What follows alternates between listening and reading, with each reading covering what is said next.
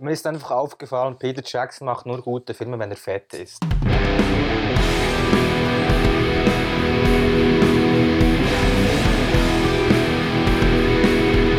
I spit on your grave. Groovy. You just take care of the justice, and I'll handle the revenge myself. Who will win, the living or the living dead? I had a mad impulse to throw you down on the lunar surface and commit interstellar perversion. Her deadliest weapon is her body. We'll tear your soul apart. Ladies und Gentlemen, willkommen zurück oder anders ausgedrückt, wir sind zurück, um euch mehr Art, mehr Trash und mehr kindergerechte, nicht ganz jesuitenfreie Unterhaltung zu bringen. Willkommen zum AOTCP, ich bin Ihr Host Flo, bei mir ist mein treuer Gefährte und ähm, der MeToo-Beauftragte des AOTCP, hier ist Jan. Ja, herzlich willkommen allerseits und vielen Dank auch dir, Florian, dass du, mir, dass du mich wieder mal in dein Zuhause eingeladen hast, in deine gute Stube. Sieht gemütlich aus, nicht sonderlich aufgeräumt, wie ich sehe, aber ähm, Ja. aus diesem Grunde ist es ja nur, äh, nur audi auditiv und nicht visuell. Hä? Dieser Genau, Podcast. also ich, ich, ich hoffe, dich stört es nicht, dass ich hier in meinen Shorts so rumsitze und äh, gemütlich mein Bier trinke. Ähm, ich hoffe, das ist okay für dich Es so. ist kein schöner Anblick, aber ähm, ich kann damit umgehen. Mhm. Und ähm, ja, ich würde sagen Themenwechsel, weil sonst äh, vergrauen wir das, das Publikum und das möchten wir nicht. Ja, ist, ihr, ihr seht, äh, Jan ist heute wieder besonders charmant. Und was wir vielleicht auch noch sagen müssen, wir sind nach, einer langen, nach einer langen Absenz endlich wieder zurück. Ähm, mit den, natürlich mit der festen Absicht, unseren Podcast wieder etwas regelmäßiger zu veröffentlichen. Also wir schauen mal, wie es ähm, rauskommen wird und wenn es heute völlig in die Hose geht, was, also, Ja, was ja genau. durchaus sein kann, oder? Das sehen wir dann. Ja, oder wenn du, wenn du beschließt, du hast jetzt wieder einmal für ein halbes Jahr die Nase voll von mir. Genau, dann machen wir es im Halb Alpha-Jahreszyklus. Nein, aber ähm, genau. ich bin äh, vorsichtig optimistisch, definitiv. Genau. Ja, das finde ich gut. Mhm. Ähm, heute ganz speziell, wir haben diese Episode schon etwa 20 Mal angekündigt und dann ist immer wieder etwas dazwischen gekommen. Wir haben noch ähm, andere Episoden dazwischen geschoben. Mhm. Aber heute speziell ähm, haben wir natürlich Hard Candy Mhm. 2005 und The Big Birdcage ähm, 1972, genau. 1972, genau. Und auch speziell heute ist, ich komme gleich bei beiden Filmen ins Schwitzen. Wes Weißt du warum? Keine Ahnung, sag's mir. Also zuerst einmal Pam Greer, Ja, ah, natürlich. oh jetzt.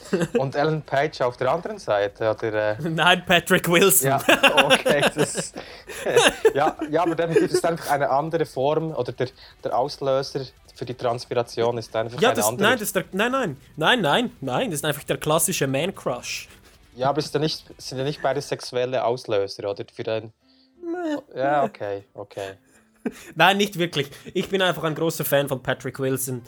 Ich zelebriere das immer so etwas in meinem, äh, in meinem Freundeskreis, dass ich einen kleinen Man-Crush habe ähm, auf Patrick Wilson, äh, weil ich ein großer Fan seiner Filme bin. Okay, aber auf ihn kommen wir sicherlich spä später noch zu sprechen, weil ich persönlich kenne ihn nur etwa aus zwei, drei anderen Filmen, aber ähm, Mhm. dazu wahrscheinlich später mehr, würde ich sagen, oder? Absolut, Gut. absolut. Ich denke, wir begeben uns zuerst doch schon mal in unser Wohnzimmer im letzten, letzten Jahr oder so. Mhm. Und zwar beginnen wir mit Tales from the Living Room. Sehr gerne. Tales from the living room. Mein Lieber, was hast du dir das letzte Jahr fast, Fast angesehen? beinahe, genau. Also Fast. wichtig ist sicherlich mal, dass ich die Liste kurz halte und ich habe da einfach einzelne Mhm. äh, Filme mal rausgepickt. Gut. Nicht, nicht unbedingt nach Qualität, sondern einfach so nach, nach Lust und Laune. Und der letzte Film, den ich im Kino gesehen habe, ist von Clint Eastwood und er spielt da auch mit. The Mhm. Habe ich nicht gesehen. Ja, das, also es ist, glaube ich, immer noch im Kino. Okay. Und äh, er spielt da so einen Opa-Drogenkurier. Mhm. Beruht auf einer wahren Geschichte. Und ähm, ich dachte ja, nach Gran Torino, jetzt ist es mit seiner Schauspielkarriere fertig. Und jetzt dreht er nur noch Filme und ähm, Mhm. glücklicherweise, äh, ich meine, der gute alte Mann ist jetzt 88 Jahre alt, äh, hat er nochmals sich äh, vor die Kamera gewagt und Mhm. ich bin einfach absolut Fan von Clint Eastwood. Also ich liebe diesen Mann und äh, dieser Film ist einfach, ähm, ja, also Gran Torino Hat dir gefallen? hat mir, hat mir sehr gefallen. Gran Torino ist, äh, ist natürlich eine, da hat er die Messlatte natürlich, also er hat die Messlatte schon x-mal sehr hoch äh, angelegt, Ja. aber ähm, bei Gran Ja. Torino noch letzt, das letzte Mal ebenfalls und der Mule kommt nicht, nicht ganz dran an, aber ist viel näher Okay. dran, als ich gedacht habe. Also ist Okay. wirklich eine, eine, ein sehr, sehr, sehr, sehr guter Film. Ja. Also mir geht es da ähnlich wie dir. Ich bin auch ein, ein großer Fan von Clint Eastwood und ich finde auch Gran Torino ist ein geiler Film. Aber ähm, weißt du, dass der im, im, in, von Kritikern oft sehr, äh, was, was soll ich sagen, also die sind hart mit dem Film ins Gericht gegangen, weil, weil er anscheinend so pseudopolitisch sei und so. Okay. Und weil ähm, Clint Eastwood ist ja, glaube ich, ein, ein Republikaner. Also, Ja, ist ein Republikaner. aber, also, aber ein moderater Republikaner. ich glaube es, ja, aber ich glaube, er ist durchaus ähm, ein Gegner von äh, Gun Control in den USA. Mhm. Was ich noch interessant finde. Weil der Film ist ja eigentlich sehr anti-Waffen gestaltet, Mhm. so wie ich mich. Also es ist Ewigkeit her, dass ich Gran Torino gesehen habe, aber von der Moral her scheint mir das nicht vereinbar mit einem Anti-Gun-Control-Politiker. Mhm. Also, keine Ahnung, ich glaube, Gran Torino war 2008 plus minus. Möglich. Schon, schon glaube ich, fast zehn Jahre her. Oder Mhm. es werden ja schon elf Jahre. Und vielleicht waren ja gerade, keine Ahnung, Polit Politwahlen im Gange, Präsidentenwahlen im Gange. vielleicht wurde er Ja. aus diesem Grund ein bisschen verhalten, weil er ja oft auch äh, auftritt bei politischen ähm, Podiumsdiskussionen. Genau, aber genau. aber du, ähm, also die Leute, die ich kenne, eigentlich, eigentlich praktisch alle, da das Common Sense vorhanden, die lieben ähm, diesen Film. Also die lieben Ja, äh, Gran Torino. Ich kenne eigentlich niemanden, der auch nicht dazu. mag. Und, und Mhm. The Mule, wenn man Gran Torino mag, wird man The Mule auch mögen. okay. Das wage ich so pauschal zu sagen. okay. Dann vom, vom Genre her geht es so in die gleiche Richtung. Äh, gute Frage. Ich würde jetzt mal sagen, ja. Okay. Ich würde jetzt Okay. mal sagen, ja. Okay, gehen wir zum nächsten Film. Elegant. Ja, vielen Dank, sehr subtil. ähm, und zwar Zwingli. Ein, ein Stillbruch. Das war ein, Schwe also ein Sch- ein Schweizer Film, der, glaube ich, jetzt, jetzt vor etwa zwei Monaten angelaufen ist. Mhm. Ähm, und es Bist du da mit dem äh, Jesuitenkonvent? genau, also wahrscheinlich, wahrscheinlich bin ich der Einzige, der An- Anspielungen versteht. Ich denke, die Zuhörer haben keine Ahnung, von was du sprichst. Das ist der, der älteste Witz. Genau, das Der ist so, älteste das Witz ist so der Running Gag, das ist so der. Running Gag, den nur wir zwei verstehen wahrscheinlich. ja, Ähm, vermutlich. Ähm, jedenfalls, ähm, ja, wahrscheinlich ist es ein Film, der weniger Filmfans in dem Sinne anspricht, sondern mehr so Geschichtsinteressierte, wie ich es auch bin. Aber für diejenigen, die sich für Geschichte interessieren, ist dieser Film äh, äh, sicherlich mehr als sehenswert, also wirklich toll umgesetzt. Ist ein Schweizer Film, Ja, oder? genau. Ähm, Okay. äh, viel Wert auf Entitä Authentizität gelegt und ähm, Mhm. eine gewisse Distanz oder gewisse Demut zu diesem Stoff, der ja auch schon 500 Jahre etwa zurückliegt. Also das hat mir Mhm, sehr gut mhm. gefallen. Das hat mir wirklich sehr gut Cool. gefallen. Einen Film möchte ich ansprechen und zwar Sad Hill. Und zwar ist es eine Hommage an The Good, The Bad and The Ugly. Sad Hills. Ja, klingt nein, gut, Sad ja. Hill. Ja, ah, okay. Der Film wurde 1966 gedreht. okay. Also The Good, The Bad and The Ugly. mhm. Und 50 Ah, ja, ja. Jahre später ähm, gab es so ein paar Fans, die, die dachten, ja hey, das Jubiläum, das große Jubiläum steht an und wir könnten doch uns archäologisch in dem Sinne betätigen und die große Friedhofsarena der Schlussszene Mhm. ausbuddeln oder geil. ähm, wiederherstellen. Oder ich meine, das Okay. sind etwa 10.000 das sind etwa 10.000 Gräber, die dort wiederhergestellt werden mussten oder äh, Mhm. ausgegraben wurden. Okay. Und, und diese, diese Fans haben in, in eigener Regie eigentlich diese ganze Szenerie. Also, Mhm. ich meine, wenn du, wenn du das jetzt visuell nicht im Kopf hast, dann Doch, doch, das- durchaus. du hast es im Ähm, Kopf. Oder? ja, ich meine, absolut, das ist die unglaublich. Das, ja, Ja, ja. genau.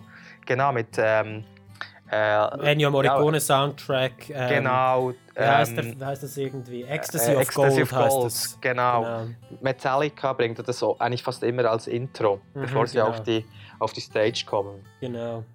Und ähm, dann wurde, also ähm, der Film, der Good, der Bad and the Ugly, wurde dann ähm, zur Eröffnung oder sozusagen zum 50-jährigen Jubiläum dann auf, eben auf diesem Friedhof gezeigt. Okay. Da waren etwa 3000 Fans waren dort. nice. Und bevor es der Film abgespielt wurde, äh, kam, kam noch eine Videobotschaft von Ennio Morricone, ah, von äh, James Hetfield, Leadsänger von Metallica, okay. und schlussendlich auch Clint Eastwood. Und äh, Ah, geil. die, die, die, die Fans, die, die haben geweint. Das war für sie wahrscheinlich der Tag des Lebens. ja, und klar, ja. das war so, so, so eine simple, berührende Geschichte einfach. Okay. Und Und der und, Film ist dann eigentlich eine Doku über diese über ganz genau. Event. Ja, genau, genau. Oder Okay. ein, genau.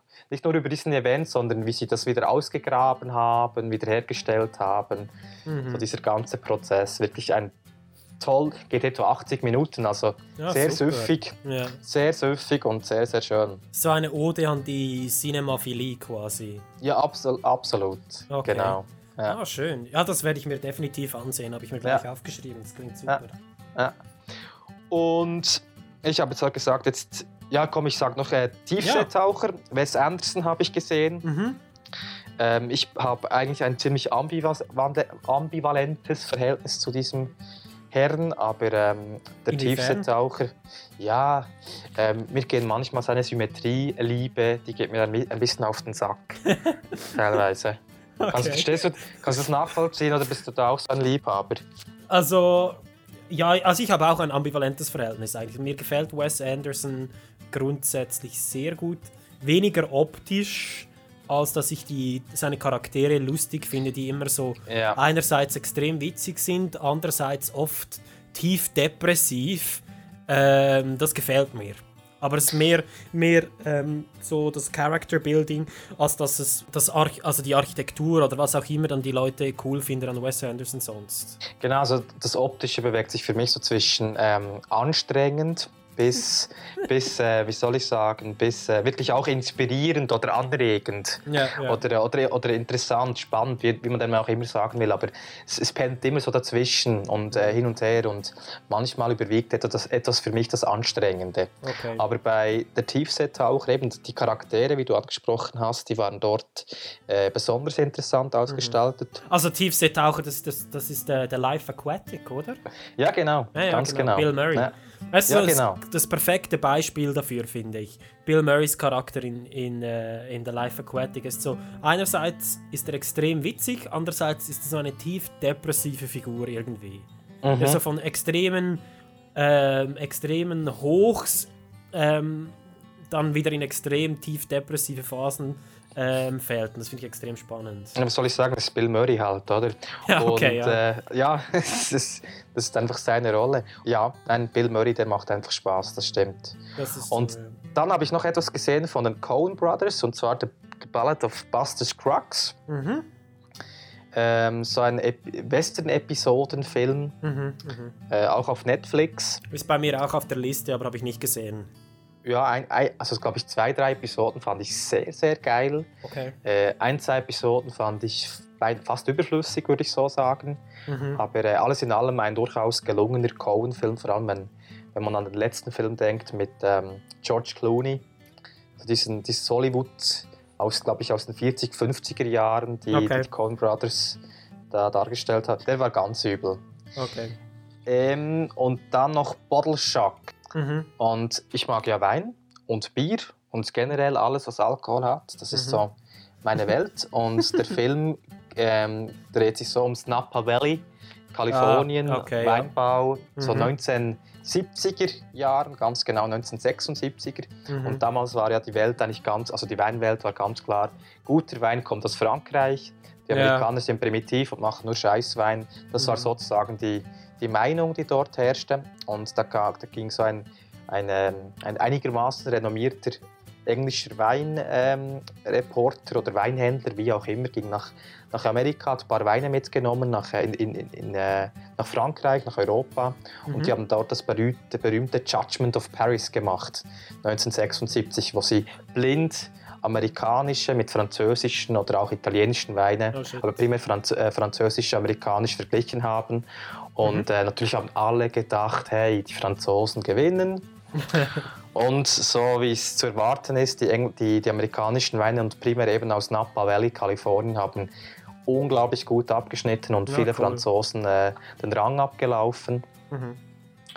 Äh, und und ähm, ja, das war ein Schock für die elitäre Weinwelt eigentlich sozusagen. Und das ist so, das ist noch krass. Ich meine, das ist noch nicht, ist noch nicht so lange her. Das ist äh, ja etwas, mehr als 40 Jahre ist das jetzt her und und seither eben die amerikanischen Weine mittlerweile werden immer noch etwas belächelt, aber schon ganz anders als wahrscheinlich in den 70er und in den 60er Jahren sowieso. Ja, also ich glaube, es ist ja immer noch so ein bisschen ähm, verbreitete Meinung, dass es in Kalifornien gibt ja nur Sinfandel und was auch immer. Und Sinfandel steht ja auch oft, also die, die meisten Leute stellen das gleich automatisch mit äh, einem schlechten Wein, was ja überhaupt nicht sein muss. Und gleichzeitig sagen sie Primitivo mögen sie extrem Genau, gut und genau, äh, genau. und Das- ich meine Zinfandel ist Primitivo, oder? Ich meine Genau. ja. Ja. Ja, ist ein bisschen ein Witz. Ja, das wäre das von mir, genau. Und jetzt. Gebe ich den Ball, ähm, übergebe ich dir. Ja, vielen Dank. Also, Und, und, Entschuldigung, ich muss schnell das Bier, das Glas einschenken. Und ist das so in Ordnung? Ja, vielleicht vielleicht tönt es ein bisschen. das ist völlig in Ordnung, solange du uns warnst, ähm, können wir damit umgehen. Okay, ich warne euch. Ähm, Und jetzt trinke ich. Okay, du bist dran. Wohl. Vielen Dank. Ähm, ja, also ähm, ich, ich mache das ähnlich wie du. Ich werde einen kleinen ähm, Überblick geben über was ich mir so angesehen habe. Ähm, eine sehr kleine Auswahl. Ähm, jetzt frage ich an dich, möchtest du, dass ich mit dem Guten beginne oder mit dem Schlechten? Mit dem Schlechten. Mit dem Schlechten. Mhm. Also, vielleicht eine kleine Geschichte im Voraus. Äh, Märchenonkel. ich war äh, äh, letztes Jahr in, in China, in, in Shanghai. Mhm. Ähm, und bin dann von Zürich aus geflogen, relativ lange, wie man sich vorstellen kann. Und habe da relativ viele Filme auch im Flugzeug geschaut, das war noch cool. Ähm, und äh, unter anderem den neuen Jurassic Park Film. Jurassic Okay. Park The Fallen Kingdom. Ist das der fünfte oder so? Ja, ist der fünfte. Ist Okay, der fünfte. ja. Und ich habe mir den angesehen. Ich habe circa 10 Minuten davon geschaut. Und dann ähm, habe ich circa 5 oder 6 Gin Tonic getrunken und dann habe ich den Rest des Films geschaut. der war so saudumm. Also das ist wirklich Ah, absolut. ah, ich ich meine, der dritte, der dritte Teil war schlecht Ja. bei Jurassic Park. Der dritte Teil war sehr schlecht, aber das Fallen Kingdom überbietet das Ganze noch einmal gehörig. Der vierte Teil, den fand ich noch charmant, weil es ein- wieder etwas ein bisschen Neues war mit Chris Pratt und so. Und, und sie wussten da auch irgendwie, wie man das Publikum auf, auf ähm, seine Sa also auf die, die, die Seite des Filmes holt, ein bisschen. Und bei Fallen Kingdom ist das überhaupt nicht der Fall. Die Story ist absolut non-existent und ähm, ja, furchtbar. Um zu guten Sequels zu kommen, ähm, ich, also gut, na, erstaunlich gut, Ja. sagen wir mal so. Trainspotting 2. Ja, Hast du den gesehen? nein, aber ähm, ich habe schon x-mal gehört, dass der, dass der fast mit dem ersten mithalten können. Ja, weißt du, von wem wir das unter anderem gehört haben? Von Heiko Moos. Heiko Moos Mm. Okay. hat das doch äh, er hat das angesprochen. Und es, ist, äh, wirklich ist erstaunlicherweise ähm, kein, es ist kein schlechter Film. Er kommt natürlich nicht an, an die Effektivität des Originals Mhm. ran. Mhm. Das ist auch, ich glaube, das ist nicht möglich, weil der, der Film war damals also für mich ein, ein Augenöffner. Aha.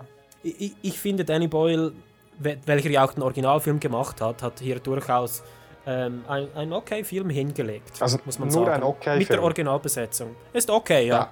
Also ich meine, ich meine, wenn man so viel später, äh, zehn Jahre nach dem Original, ein, ein, Ja. ein Neuverfilm, also einen zweiten nee, Teil das macht. ist jetzt doch 20 Jahre fast, nicht? Ja, nein, du hast recht, 20 Jahre. 20 Und, Jahre. und vor allem, es ist unglaublich, ich meine, unglaublich mutig. Ich meine, jeder sagt dir, mach das nicht. Jeder sagt dir ja, das. klar. Ich meine, du, klar.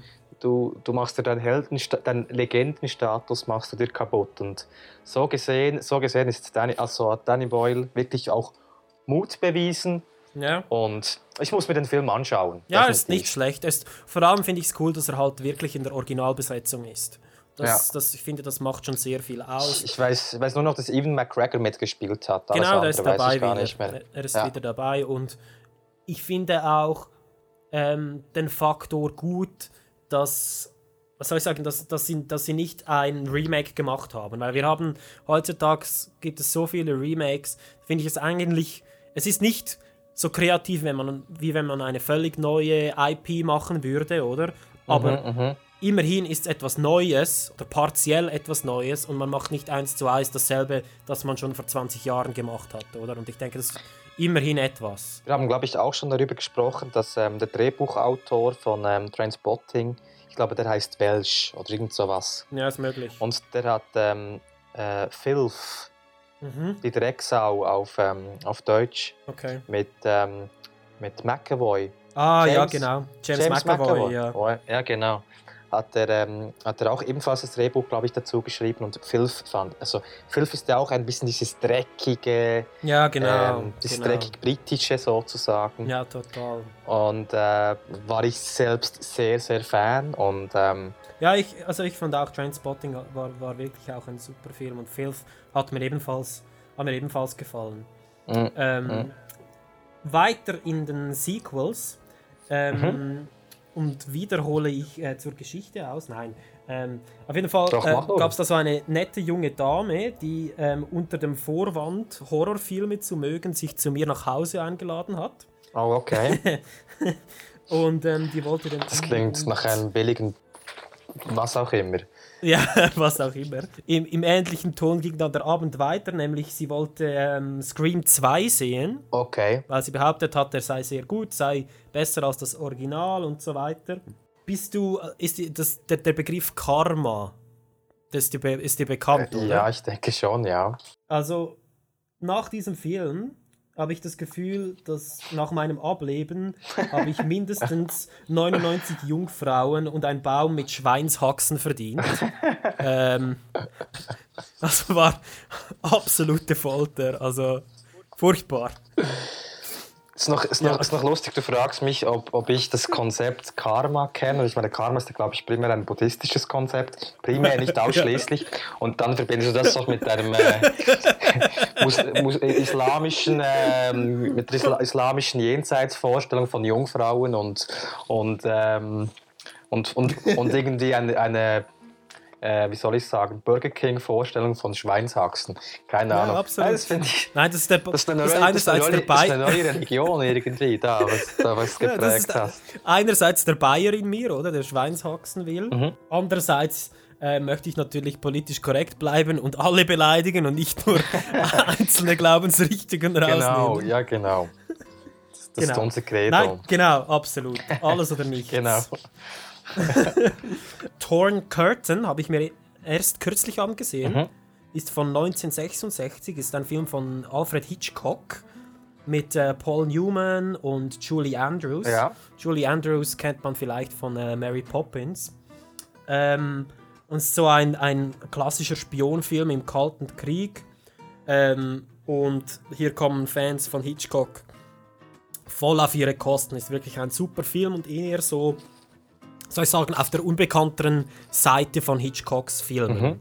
Kann ich sehr, sehr empfehlen.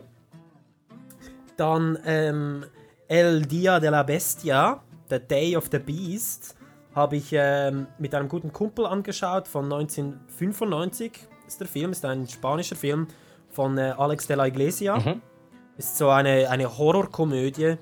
Ähm, geht darum, dass ein katholischer Priester, ein Black Metal-Fan und ein TV-Okkultist, so ein bisschen wie Mike Shiva, äh, die schließen sich zusammen, um die Geburt des Antichristen und damit auch das Ende der Welt zu verhindern. Das ist ein toller Film, super Kultfaktor ähm, und sehr unbekannt. Also war mir überhaupt kein Begriff. Und in dieser, in dieser, sagen wir, in dieser Szene, in diesem Genre kenne ich mich normalerweise eigentlich sehr gut aus. Und ähm, ja, kann ich absolut empfehlen. Ist so ein bisschen äh, die spanische Version von so John Landis Horror. Kann ich sehr, sehr, sehr empfehlen. Dann, ähm, um im Horrorbereich zu bleiben, vielleicht Hereditary 2018. Da hat schon die halbe Welt darüber gesprochen. Ist auch einer dieser, dieser postmodernen Horrorfilme, wie ich sie gerne nenne. Und das setzt sich so ein bisschen, also der Film setzt sich so ein bisschen mit, äh, mit Verlust und Verlustängsten auseinander, so ähnlich wie das auch Babadook gemacht hat. Und ist, ist ein sehr langsamer Film, also beginnt sehr langsam und baut so die Spannung ähm, nur gemächlich auf, ist aber extrem effektiv gegen Ende des Films und ähm, wirklich, also im Kino war es totenstill, kann ich jedem, Fa jedem Filmfan ans Herz legen, nicht nur Horrorfans, weil in der Horrorszene ist es schon, so ein, wie, schon wie ein bisschen allgemein akzeptierter Fakt, dass die Hauptdarstellerin bei Hereditary einen Oscar verdient hätte für ihre Performance. Also für, für Filmfans unbedingt, unbedingt ansehen. Okay. Und jetzt vielleicht noch zuletzt eine kleine Frage an dich. Hast du, warst du Aquaman schauen? Ähm, was denkst du? Wie würdest du mich einschätzen? Kennst du mich? Vermutlich nein. Dass du absolut in Schwarz getroffen? Natürlich nicht. Aber du hast, du hast ein bisschen etwas verpasst, wirklich. Ja, ich, ich, Ich, okay. ich, ich bin ein absoluter Feind von DC und Marvel Comic-Verfilmungen. Das ist gar nicht mein Ding. Äh, DC sowieso nicht, weil die sind die, alle abgrundtief schlecht, was ich so gesehen habe. Aber Aquaman war extrem witzig. Da hatte Okay. ich unglaublich viel Spaß. Ja, Es- es ist einfach eine, eine Komödie und sie, was soll ich sagen, das ist für mich so der typische Trash-Faktor. Naja, ist, aber richtig viel auf, gemacht. Zurzeit setzen sie oft so bei solchen Filmen auf Selbstironie. Genau, Und, ja. Äh, Das Ja, ja. funktioniert. Es funktioniert in aber diesem ich Film habe wirklich. ich hab übrigens einen anderen sehr schlechten Film gesehen und zwar, ähm, ich, ich bin nicht ganz sicher, ob Peter Jackson, glaube ich, war nur Produzent dort. Und ich kenne den Titel auf Englisch gerade nicht, die, die, die ja, ja, ich Städte weiß da, welche. Die, ja, ja, ich weiß welche. die bewegen, die Städte, die sich Ja, da be ja. Mhm. bewegen. Und das war wirklich, ähm, ja, ich meine, Schlecht. ja, mehr, mehr als das. Es war Okay. wirklich, ja, ich will jetzt nicht übertreiben oder so, aber es war wirklich, Ist so das wandelnde Schloss in schlecht. ja, so s- katastrophal schlecht. Nein, wirklich klischierter ging es fast nicht. Und dass da Peter Okay. Jackson seinen Namen da, dafür gibt, äh, das war doch, doch etwas schockierend. Ja. ja, also ich finde, Peter Jackson müsste wieder zurück ins Horrorgenre. Da, da kommt er her, da hat er seine. Ja, und ich weiß, die Herr der Ringe-Fans werden mich jetzt steinigen wollen, aber da hat er seine Meisterstücke vollbracht. Ja, das, äh, also gut, also die Herr der Ringe, Herr der Ringe ist ja auch tipptopp, aber, ähm, Ist super, ja, aber ich meine, super. danach, danach ist nicht mehr viel, vieles gekommen. Bis auf District 9 habe ich noch, den habe ich noch einigermaßen cool gefunden von Ja, ihm. habe ich auch nicht schlecht gefunden. Und ähm, sonst, aber ich verfolge ihn auch nicht mehr sonderlich. Nein, aber, nein. Er aber, ist ja äh, auch nach, nach dem ganzen Hobbit-Debakel ist er ja ein Ja. bisschen in, im, in der Senke verschwunden. Ja, Aber ich finde, also, wenn ich mich entscheiden müsste zwischen Frodo und einem Zombie-Baby im Mixer, dann würde ich allemals äh, das Zombie-Baby wählen. also mir ist einfach aufgefallen, Peter Jackson macht nur gute Filme, wenn er fett ist. Und ähm, seit er schlank ist, seit er schlank ist, funktioniert das Ganze nicht mehr.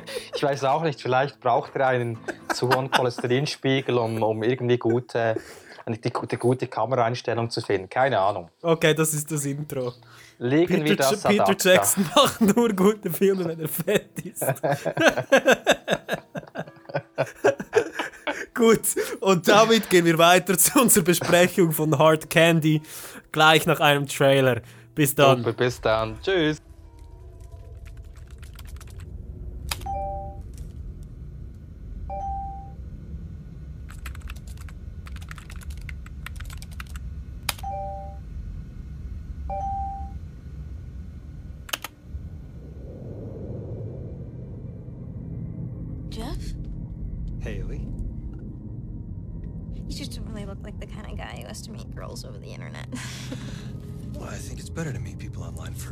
To know what they're like inside. You work as a photographer, you find out real quick. People's faces lie. Does my face lie? that is so good. Do you, do you want some?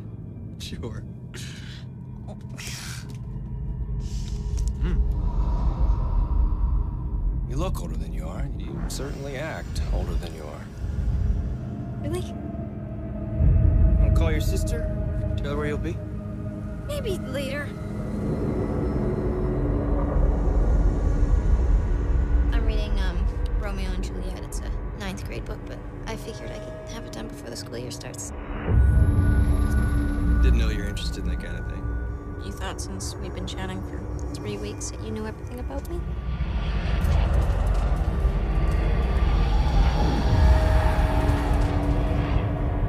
These were all shot here?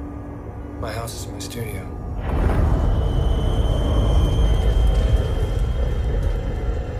I recognize this girl. The things you do wrong, they haunt you.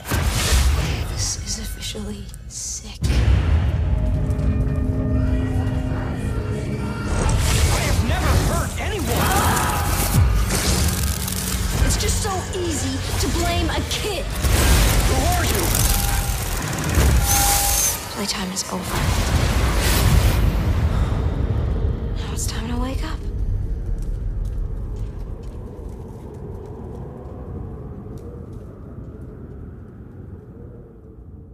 In a world where terrible mainstream rules the realm of cinema, two movie buffs embark on an epic journey to restore the balance. In a monumental quest to unite art and trash and bring glory to the underbelly of cinema. These critics fear nobody, not even Michael Bay. Featuring the English language, current cinematic conundrums, and the German art or trash cinema podcast. Bringing you movies such as Audition, Cemetery Man, Nosferatu, and Blackula. Host Flo and co-host Jan will take you on a twisted trip through cinematic history and welcome you to the Art or Trash Cinema podcast. The Art or Trash Cinema podcast is available on iTunes, SoundCloud, and all major podcast apps for free. Warning this program is not safe for work and contains explicit language.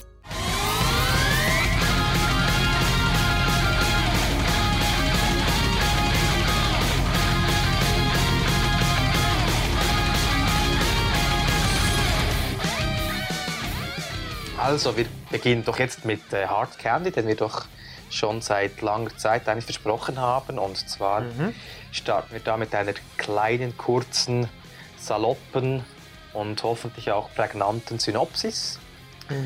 Und äh, zunächst könnte man ja eigentlich meinen, dass Hard Candy so, ähm, dass es sich dabei um einen Teenie-Film handelt. Ja, voll. Ich weiß nicht, ob es dir auch so ergangen ist, dass du zu, zunächst vielleicht so nicht so sicher warst, was, was erwartet mich da? Also das wirklich so, auch wenn du das Cover anschaust und so. Und, ähm, und ja, so klingt es zunächst eigentlich auch, wenn man sich mit der Handlung auseinandersetzt, dass ein 14-jähriges Mädchen flirtet mit einem 32-jährigen im Internet und sie treffen sich in einem Café. Ähm, er ist Fotograf und fotografiert primär äh, junge, junge Mädchen, die noch nicht ganz 18 Jahre alt sind und meistens auch in, in Posen, die, die sehr explizit sind. Genau. Und ja, nach diesem Kaff gemeinsamen Café in der Öffentlichkeit beschließen sie dann, ähm, zu ihm nach Hause zu gehen und er lebt in einem großen Haus, ist Also sie alleinstehend. drängt sich ihm ja ziemlich auf. Also, äh, ich habe das Gefühl, dass es, es wird, der Film macht keinen Hehl darum, dass sie versucht, ihn zu verführen quasi. Genau, aber natürlich, er wehrt sich da absolut gar nicht dagegen, sondern ähm, Nein, nein. er, also er So- bewegt sich da wirklich auch an der Grenze zur, ähm, wie soll ich sagen, zur, ähm, Er ist so fake-passiv. ja genau, also äh, er hat auch, ab und zu bringt er auch eine Äußerung zustande, die wirklich die Grenze überschreitet, aber du hast schon Ja, recht, ja, ja. Der, der Impuls, der grundlegende Impuls geht von ihr aus, da, da, Mhm, das sehe ich auch so. Er ist Und- am Anfang in dieser weirden äh, Chat-Szene, die ja, das ist so die Opening-Sequence vom Film. Dort, dort sehen wir eigentlich das ganze Ominöse ein bisschen mehr als nachher in dieser Café-Szene. Die wirkt viel unschuldiger Mhm. als die Chat-Szene, weil ich glaube einfach, weil es dem Zuschauer so ein bisschen, soll ich sagen, wir kennen die ganze Chatroom-Minderjährigen Problematik Ähm, und das wirkt irgendwie ominöser als, als dieses Treffen dann, oder, oder hast du das anders empfunden? Nein, und also was mir gerade in den Sinn gekommen ist, jetzt, es gab doch gerade vor zwei, drei Tagen irgend in einer Kita in der Schweiz, ähm, ja, einer, der schon seit zehn Jahren in dieser Kita arbeitet, ähm, ein, ein Pädophilie-Skandal. Und das, also das, also das ist, jetzt, das ist jetzt vielleicht dumm, dass ich das in diesem Kontext sage, in dem wir einen Film besprechen, der auch so in diese Thematik reingibt, weil das sofort eine, eine unglaubliche Ernsthaftigkeit reinbringt, Mhm. die eigentlich jeden Humor verbietet. ähm, ja, das, das, ist, das ist leider so. Es verbietet, äh, es ist, sehr heikel, darüber zu diskutieren. Aber jetzt versuchen wir noch einen Cut zu machen und uns nur Ja, über den. Film zu ähm, äh, nur, nur uns mit dem Film auseinanderzusetzen. Und zwar eben, Mhm. sie gehen dann zu ihm nach Hause. Und wie gesagt, er hat ein großes Haus, ist sehr wohlhabend und überall an den Wänden sind so Bilder. Also es ist eigentlich sein Werk, das er als Fotograf erschaffen hat, aber eben nur junge Frauen. Und ähm, ja, sie flirtet, sie flirtet weiter mit ihm. Also sie heißt äh, Hailey und wird von Ellen Page gespielt. Genau. Und ähm, Er ist Jeff und wird äh, von Patrick Wilson gespielt. Genau den, den du so magst. Absolut. Und ähm, er beginnt auch ein bisschen mit ihr zu flirten. Ähm, sie geht zum Kühlschrank, sucht nach Alkohol und ähm, er trinkt mit und plötzlich wird ihm schwarz vor Augen. Er erwacht Ja. dann und plötzlich Szenerienwandel. Und was dann passiert, das denke ich, müssen wir jetzt nicht unbedingt explizit erwähnen. Ich denke, das wäre zu viel Ah, ich sehe das- Spoiler. Ich sehe das ein bisschen anders als du. Ich habe mir aufgeschrieben, er wacht auf mit Eis auf dem Schniedel. Okay, schon. ja, das ist gut. ja, aber das ist eigentlich noch sehr unkonkret. Ich meine, Ja, ja. we- weshalb, oder? Ich meine, wo- wollen wir, wollen wir also diesbezüglich sagen wir, glaube ich, nichts, oder? Ah, ich, ich, ich, wir können ja eine kleine Spoilerwarnung geben, wenn wir, wenn wir dann über die, was soll ich sagen, über das Rating sprechen, glaube ich, ist es ein bisschen unumgänglich, dass wir das äh, diskutieren. Aber, aber vielleicht um den Film noch kurz zu äh, zitieren, äh, Patrick Wilson sagt da einen interessanten Satz, und ist folgender: Does your mother know you cut off balls? Das ist ja das, das, das Programm für den Rest des Films. Ähm, und du hast das, ja, ich finde, du hast das sehr super äh, zusammengefasst und macht Appetit auf mehr. Ähm, Ja, ja, jetzt vielleicht. Ähm, ich habe mir so einige kleine, kleine Inputs und Fragen für dich aufgeschrieben, da du ja quasi der, der Experte und äh, ähm, was soll ich sagen, es war ja deine Wahl, dieser Film. ja, das stimmt. Da hast Also du recht. Genau. Ähm, für mich war es interessant zu Beginn des Films. Ich weiß nicht, ob dir das aufgefallen ist, aber Ellen Page ist ja ähm, in einen total roten Kapuzenmantelpullover gekleidet. Mhm, mhm. Das Rotkäppchen, oder was? was Genau, absolut. Also das auch so als Rotkäppchen-Metapher empfunden Mhm. mit ihm als der böse graue Wolf. Er ist immer grau gekleidet zu Beginn Mhm, des Films. ist, ist dir das auch aufgefallen? Ähm, also ich denke, das war. Also ich, ich, ich weiß es nicht. Ich habe ich hab mich, ich habe da nicht, ich habe da nichts überprüft diesbezüglich, aber ähm, ich denke, das wurde von Regisseuren, also vom Regisseur David Slade ähm, Genau. bewusst, bewusst so gewählt. Also du denkst, so das ist Sujet. Absicht? Ich denke absolut, ja. Aber ähm, ich habe es nicht überprüft. Von, der, von daher kann ich nicht mit 100% Nein, also, sagen. ja auch, auch rein, also rein gefühlsmäßig jetzt, oder? Ja, ja, das. Ähm. Und ich habe es auch so in Foren, als ich darüber, ähm, also äh, wo darüber über den Film diskutiert wird, wird da oft Mhm. auch so mit dieser Rotkäppchen-Metapher äh, Metapher, Ja. äh, hantiert.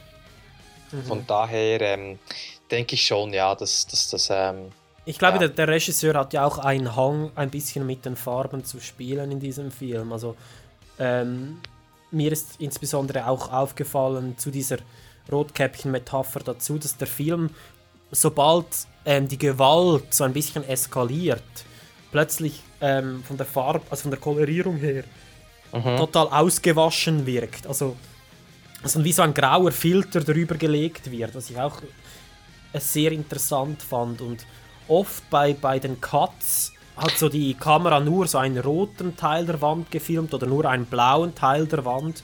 Was ich auch, das fand ich auch noch recht interessant. Du bist, ähm, du bist, du bist gut. Ist das nämlich mir ehrlich gesagt nicht mal groß aufgefallen. Zu meiner Schande muss ich jetzt ehrlich gestehen, es klingt so, als. Nein, wirklich, es ist mir nicht aufgefallen. Es klingt, Okay. du, bist, du, bist, du bist gut.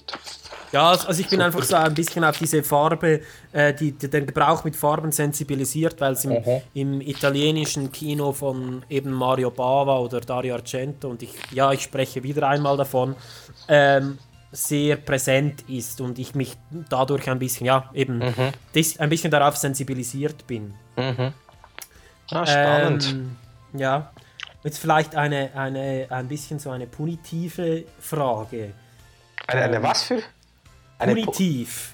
punit, also punitiv bestrafende Frage. Genau, also Okay. im Sinne von, denkst du, denkst du, dass der Film der Ansicht ist, dass Jeff sein Schicksal verdient hat oder nicht?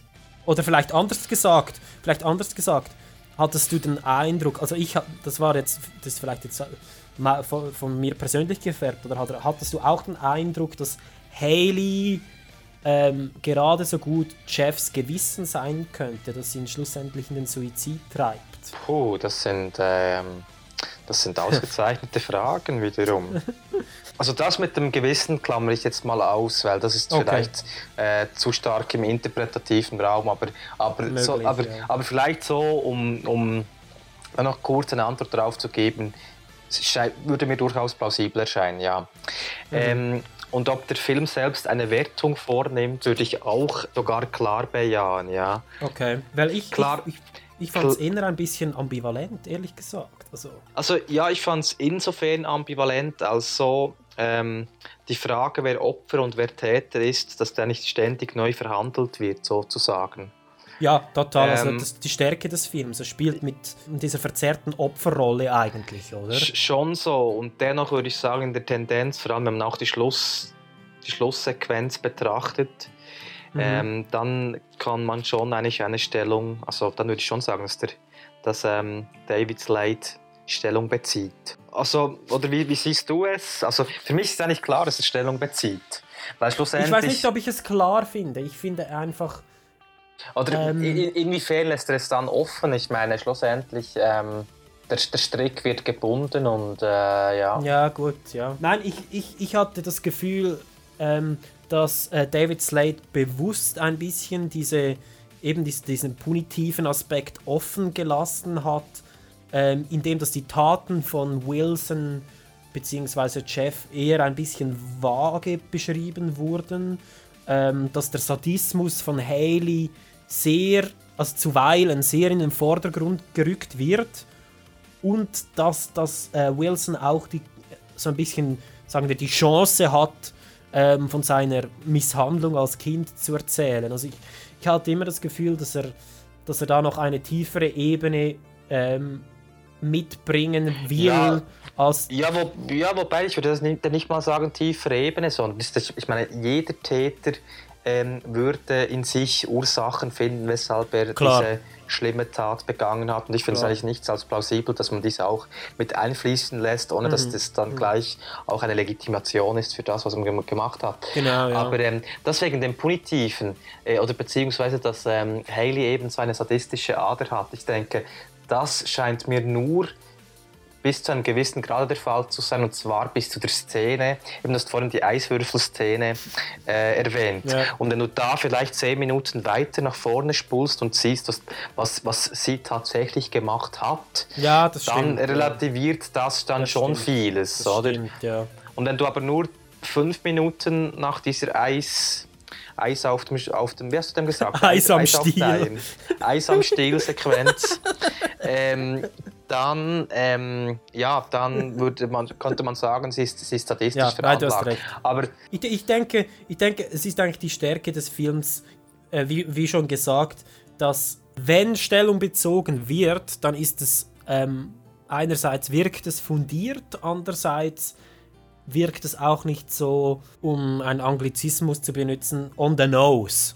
Weißt du, was ich meine? Also es ist nicht Mhm. total offensichtlich und total klar, was Slade uns sagen will, sondern er lässt Raum für, für Interpretation, er lässt Raum für den Zuschauer, seine eigenen Gefühle zu dieser eben zu diesen Genau. positiven Frage zu entwickeln.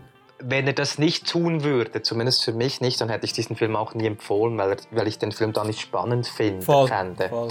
Also das muss ich auch noch klar sagen. Aber für mich be ähm, bezieht er schon Stellung, aber nicht irgendwie aufdringlich oder Mhm. irgendwie, dass, dass, dass er unbedingt eine Moral mitteilen will, sondern Mhm. äh, es bleibt schlussendlich auch eine, eine nachdenkliche, offene Komponente bleiben, weil man jetzt beispielsweise nicht weiß, ist jetzt Hailey tatsächlich 14 Jahre alt? Ist sie, ist sie, ist sie überhaupt Hailey?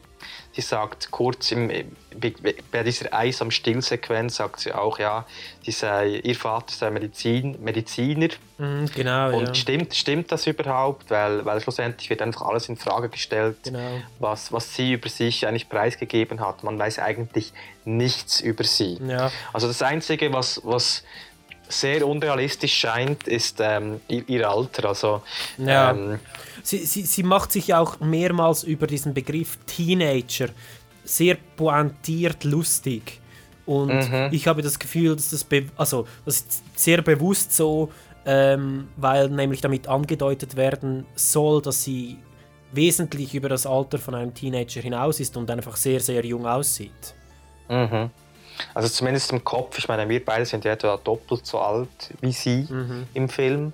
Und ähm, also sie könnte problemlos mit uns in diesem Podcast mitsprechen und würde uns wahrscheinlich sogar in den Schatten stellen. Vermutlich also, schon, ja. Nein, also nein, wirklich, sie ist äh, also für, für 14 Jahre, das, das, das könnte man dem Film ankreiden, insofern, als dass sie tats also wenn sie dann tatsächlich irgendwie 14 Jahre Mhm. alt ähm, wäre. Aber das weiß man ja schlussendlich nicht. Von Genau, daher ähm, genau. ja, bleibt das offen. Ja, und, und vielleicht doch, ke- kennst du eigentlich, bevor wir zu den Ratings gehen, den David Slade, den Regisseur? Also ich- kennst du ihn? Par Ein bisschen. partiell, also ich weiß, dass er äh, bei Black Mirror, bei ähm, Ja. Hannibal und bei Breaking Bad einzelne Episoden äh, Ja. gedreht hat, aber ich bin jetzt nicht ähm, super vertraut mit seinem sonstigen Werk. Ich, wa- was ich gesehen habe, ist 30 Days of Night. Genau. Den habe ich nicht schlecht Ja. gefunden. Und hat er nicht noch ein hat er nicht noch einen Twilight-Film gedreht? Ich glaube, Ja, ich glaube, der letzte Twilight-Film ist von Das- David Slade. Florian, das musst du wieder rausschneiden, weil äh, das, macht, das macht jetzt die ganze, die, die ganze Episode, die wir jetzt miteinander gesprochen haben, macht etwas unattraktiv. Ähm, Nächsten Monat die Twilight-Trilogie.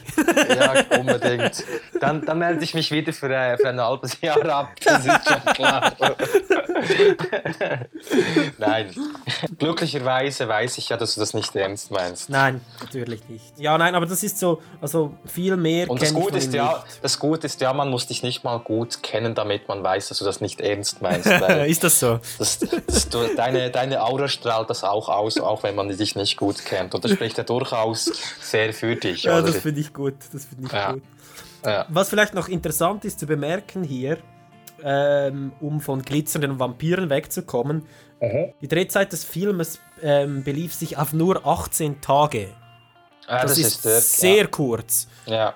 Und das Budget war nur 950.000 Dollar. Das ist für, ähm, für Post 2000 ist das absolut low Budget. Mhm. Das ist sehr wenig Geld. Ähm, vor allem, Und wenn vor man allem, denkt, vor allem ja, Ellen Page und Patrick Wilson, ich meine, das, ist, das sind zwei. das sind ja, das durchaus sind- Namen, oder? Also, Gut, ich, ich weiß nicht, ob Ellen Page. Juno kam ja, glaube ich, 2006 oder 2007. genau, bin, ja. Mhm. bin mich ganz sicher. sicher. Und ähm, von ihr gibt es in letzter Zeit eh nicht mehr allzu viel. Ich glaube, sie, sie Nein. hat dem, dem Filmbusiness ein bisschen den Rücken zugedreht, weil sie wahrscheinlich einfach, einfach zu reflektiert ist für, dieses, für diese Hollywood-Blase. ja. Und Patrick Wilson kenne ich eben nur aus Little Children mit Kate Winslet, wenn ich ehrlich bin. Okay, ja. Nein, Patrick Wilson ist ein, ist ein junger Gott. Der Okay. äh, unter, Ein also junger find, Adonis. Ja. Ein junger Adonis ist er durchaus, ja. Also ich fand seine Performance hier wiederum sehr stark. Mhm. Ähm, er ist auch ähm, in mehreren James Wan-Filmen zu sehen. Mhm. Ähm, unter anderem eben auch Aquaman, by the way. Dort spielt er den Ocean Master. Ah, spannend. Okay. Ja, den Ja. Bruder von Aquaman und er auch dort. Der Film hat mir so viel gegeben. Wer Also will schon Aquaman? nicht. Ja, Wer, wer will schon nicht sehen, wie Patrick Wilson auf einem Hai ein U-Boot in Stücke reißt? Ist doch einfach geil. Okay, ja, das, ist, das klingt schon cool, ja. Ist doch einfach geil. Das klingt schon lustig. Nein, äh, Patrick Wilson ist zum Beispiel auch bei äh, Insidious zu sehen. Insidious ist auch ein, ein Horrorfilm von James Wan. James Wan, diejenigen, die ihn nicht, äh, die ihn nicht kennen, ähm, war äh, der Regisseur des ersten, ersten Saw-Films. Außerdem The Conjuring, auch Patrick Wilson, beide Filme, der erste und der zweite. Also Patrick Wilson so ein bisschen ein, ein Horror-Staple und natürlich nicht zuletzt ähm, aus diesem Grund einer meiner Favoriten. Hm, Genau. Cool, cool. Ähm, ja, dann, dann vielleicht noch ein kleiner so Trivia-Fakt, den mir, der mir, äh, ja, der, der mir interessant erschienen ist. Der Film hat anscheinend nur neun Minuten Hintergrundmusik insgesamt. Okay, das ist Finde ich auch recht spannend. allerdings. Aber das mit den, wie, hast, wie viel hast du gesagt? 17 Drehtage? 18 Drehtage, Ja, das ist- 950.000 Dollar. Ja, das, das, das sind noch fast größere Daten, finde ich. Das ist eine Leistung. Ja. Vor allem der Film, man sieht dem Film nicht an, dass er quasi im Low-Budget-Bereich sich bewegt. Überhaupt ja, gar nicht. Aber Also, eben es sind, spielen, glaube ich, auch noch zwei oder drei. Also, nein, insgesamt sind es vielleicht drei oder vier Schauspieler im, im Film engagiert. Ja, ja. Ähm, wie dem auch sei, Rating, Ja, ähm, ich würde. Ähm, also, ich. Art-Bereich. Genau, also, ich muss vielleicht noch anmerken, ich habe den Film jetzt zweimal gesehen. Das erste Mal war etwa vor Okay. ja, sieben, acht Jahren wahrscheinlich, vielleicht auch ein bisschen länger. Und Mhm. der Film ist natürlich schon ein Film, der sehr davon lebt, dass man die Handlung nicht kennt. Gleichwohl Okay. ähm, habe ich mich jetzt auch das zweite Mal sehr von der Atmosphäre mitreißen lassen. Mhm. Und, und äh, bin jetzt bei der Bewertung insoweit wahrscheinlich ein bisschen streng, weil ich beim ersten Mal den Film noch ein wenig etwas, etwas höher gewertet hätte oder habe. Der Wow-Effekt. Der Wow-Effekt. Und jetzt bin ich bei 7 von 10 Punkten. Und auf der Art-Skala würdest du ihm wie viele Punkte geben dann? Oh, das stimmt, wir machen ja noch Art-Skala. Trash, genau. Stimmt, das ist ja unser Podcast. Ist. Das ist, das ist Ah, im Namen des. Podcasts quasi äh, enthalten, ja? Ja, ähm, gib mir doch ein bisschen Zeit, dass ich da reflektieren kann Ja. und ich übergebe Ja, da ist dir sehr elegant den Ball. Ja, das machen wir doch so. Also, ähm, Art-Skala, ich habe es ich hab's bereits angesprochen. Die Farben, hä? Äh, genau, absolut. Das ist immer äh, ein, ein beliebter Punkt. Ich finde die Farben einerseits, andererseits finde ich aber auch die differenzierte Darstellung der Charaktere, wie wir es eben schon angesprochen haben. Es ist, ich finde, es ist sehr schwierig, äh, jemand wie, wie Jeff, ein Charakter wie Jeff, auf einer gewissen Ebene irgendwie, vielleicht nicht sympathisch, aber das, das, es ist schwierig, eine, ein, einen Charakter wie ihn So darzustellen, dass man ihn nicht komplett, ähm, wie soll ich sagen, verurteilt. dass man ihn nicht hasst, ja, genau. oder? Genau, genau. Dass, dass man ein, wie ein bisschen Mitleid mit ihm hat. Dennoch, oder trotz allem. Das wird hier durchaus ähm, bewerkstelligt und das, das, das spricht sicherlich für den Art-Faktor dieses Films. Dennoch sind natürlich auch äh, Trash-Punkte zu nennen. Trash ähm, gebe ich ihm 4 von 10. Art 6 von 10. Ähm, natürlich äh, primär die Eis am Stiel oder Eis auf dem Schniedel Kastrationsszene ähm, mit äh, Hodenschredder im Anschluss. Das fand ich äh, großartig, natürlich. Beziehungs beziehungsweise mein, mein innerer Trash-Fan, der innere Schweinehund, der fand diese Szene super. Ich war dann fast ein bisschen enttäuscht in der Folge. Nein, das, das ist Blödsinn. Aber ähm, ich, dennoch, Trash-Faktor ist da. 4 von 10, denke ich, ist äh, in einem fairen Bereich angesetzt. Dann totales Rating. Ähm, ich habe es eben schon vorweggenommen, dass der Film ähm, mit einer sehr verzerrten Opferrolle spielt. Und ich denke, es wechselt auch immer so ein bisschen, weil wir sind uns lange Zeit nicht sicher, ähm, ob Jeff bzw. Patrick Wilson überhaupt schuldig ist. Was hat er überhaupt etwas getan? Weil lange Zeit weiß man es wirklich nicht. Ähm, wir enthüllen hier jetzt nicht, was wirklich ähm, Fakt ist, aber ähm, was wir sagen können, ist sicher, dass das die Stärke des Films ist, dass wir ähm, eigentlich zwischen Sympathie und, und ja, zwischen Sympathie und Hass von, von Jeff und auch von Haley hin und her schwanken. Und ich meine, das hätte auch total eine Schwäche des Films sein können, weil du hast es schon gesagt, wenn es wirklich so glasklar wäre, wo das Problem liegt, wer der Böse ist, sch- schwarz-weiß, dann wäre der Film absolut langweilig. Ähm, ein weiterer Faktor, der für den Film spricht, finde ich, ist, dass es ein, ein, ein Kammerspiel ist, quasi. Also es spielt eigentlich fast nur in einem Raum, beziehungsweise in der Wohnung. Ähm, und so Kammerspiele haben oft den negativen ähm, Nebeneffekt, dass es so ein bisschen theatermäßig wirkt. Und ich finde, das ist hier überhaupt nicht der Fall, weil eben die Schauspieler fantastisch sind und ähm, um zusammenzufassen, Hard Candy ist ein sehenswerter, ähm, absolut intelligenter, ähm, ich würde sagen, Exploitation-Film schon fast ein bisschen. Ähm, er erfindet das Rad vielleicht nicht neu, aber das, was er macht, tut er extrem kompetent und daher finde ich äh, sehr sehenswert. Ähm, von mir gibt es 6,5 von 10 insgesamt. Cool. Ah, das freut mich, das freut mich sehr. Und weil deine Art und deine Trash-Bewertung eigentlich so ausführlich und so gut besprochen und diskutiert wurde, würde ich sagen, ausnahmsweise überspringe ich das mal oder beziehungsweise schließe ich mich einfach Okay. deiner, deinen Ausführungen an. Okay. Ja, weil jetzt ich so, äh, ich so in die Schnelle sagen etwas zu, zu Nein, das ist doch okay. Okay. Aber dafür habe ich eine gute alkoholische Empfehlung, auf die ich doch ziemlich stolz Siehst du, bin. da habe ich keine, darum denke ich, das ergänzen wir uns heute Ah, wow, gut. okay. Und zwar kennst du ja sicher. Oh nein, weißt du, ich habe eine. ich Okay, habe aber eine. dann lass ich Spontan dir- überlegt. Dann lasse ich dir noch den Vortritt. Okay. Das Highlight Und zwar äh, ein, ein Screwdriver mit Ho Rohhypnol drin. Ah, das musst du jetzt ein bisschen ausführen. Muss ich? Ja? Ähm, Patrick Wilson, wenn ich mich recht erinnere, ähm, trinken die beiden zusammen einen Screwdriver, Mhm. einen Cocktail, und sie äh, tut ihn da ja ähm, druggen, Mhm. um das im eleganten Anglizismen auszudrücken. Und Rohypnol ist doch, ähm, wenn es mir recht ist, ein, ein starkes Schlafmittel oder ein starkes Betäubungsmittel. Daher äh, ein Screwdriver mit Rohypnol Das, zu äh, Hard Candy. Ja? Inter Das- Kurz, spontan und äh, Ja, ja.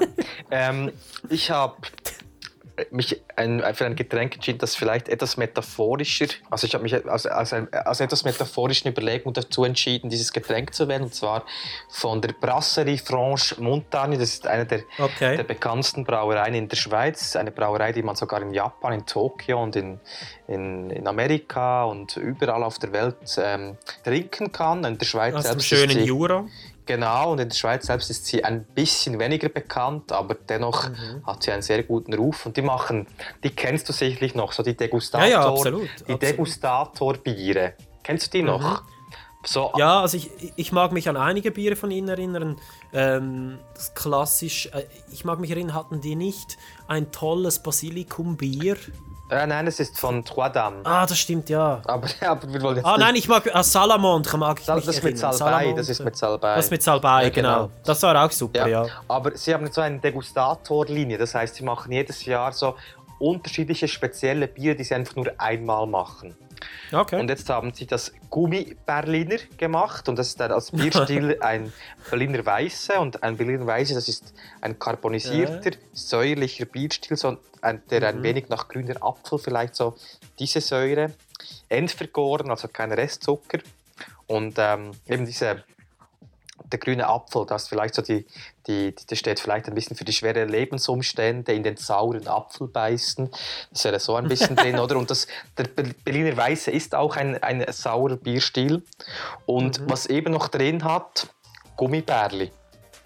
Und das Mhm. Hard passt, Candy. Hard Candy, oder? Ich meine, das passt perfekt. Nice. Das ist sauer und süß zugleich. Ich meine, der Film ist schwer, schwere Kost, sauer und, äh, Mhm. und dann noch halt, halt auch Süßigkeiten, die äh, ein bisschen drin. Also das ist mein, Nice. meine Empfehlung. Und das ist gerade jetzt, vor etwa ein, zwei Monaten, glaube ich, ist das, das Bier erschienen und äh, eine Nice. große Empfehlung. Cool. Ja. Ja, ist offensichtlich viel reflektierter als meine, als meine Getränkeauswahl. Aber wir ergänzen uns ja toll. Genau. Ähm, darum denke ich, schreiten wir doch weiter zu unserem zweiten Zu Film. Zu der Big Bird Cage, genau, oder? absolut. Ich, ich gehe mir kurz ein Bier holen. Wir hören einen Trailer und dann geht's weiter mit ein bisschen Exploitation. Bis gleich.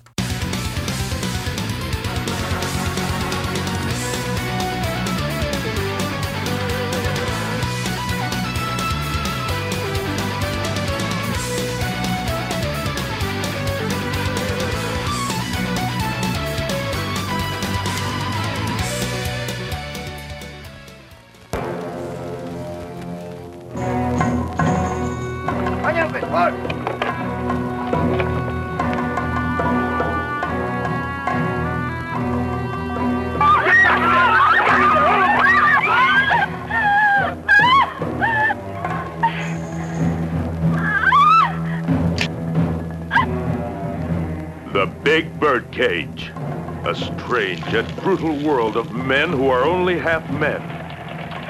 Don't play coy with me, Tootsie. You don't have anything I'd be interested in anyway. And women who are more than all women. I told you I was gonna cut it off if you tried to pull that shit on me. Ow! Oh! Ah! Meet the girls of the Big Birdcage. Enslaved to every cruel whim and desire of a ruthless madman.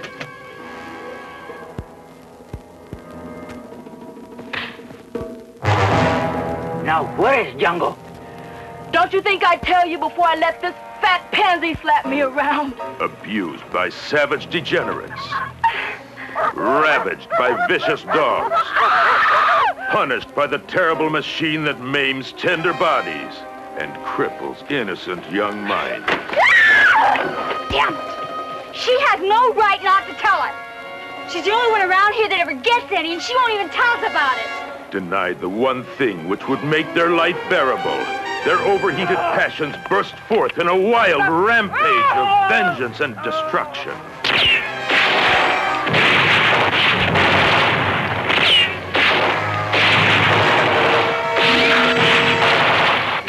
Big Birdcage, starring Pam Grier, Anitra Ford, Candace Roman, Ted Abrachi, Carol Speed, Karen McKevick, and Sid Haig.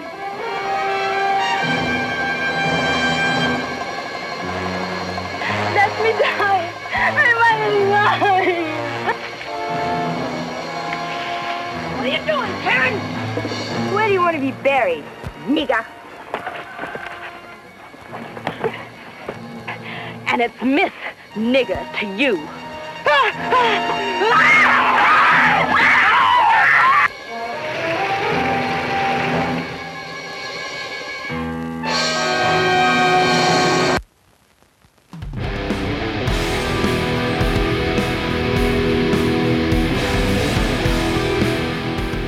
Ist Heiko Roos, Regisseur vom Projekt Fleisch, Debilitas und Projekt Teresa. Und ihr hört den Art or Trash Cinema Podcast.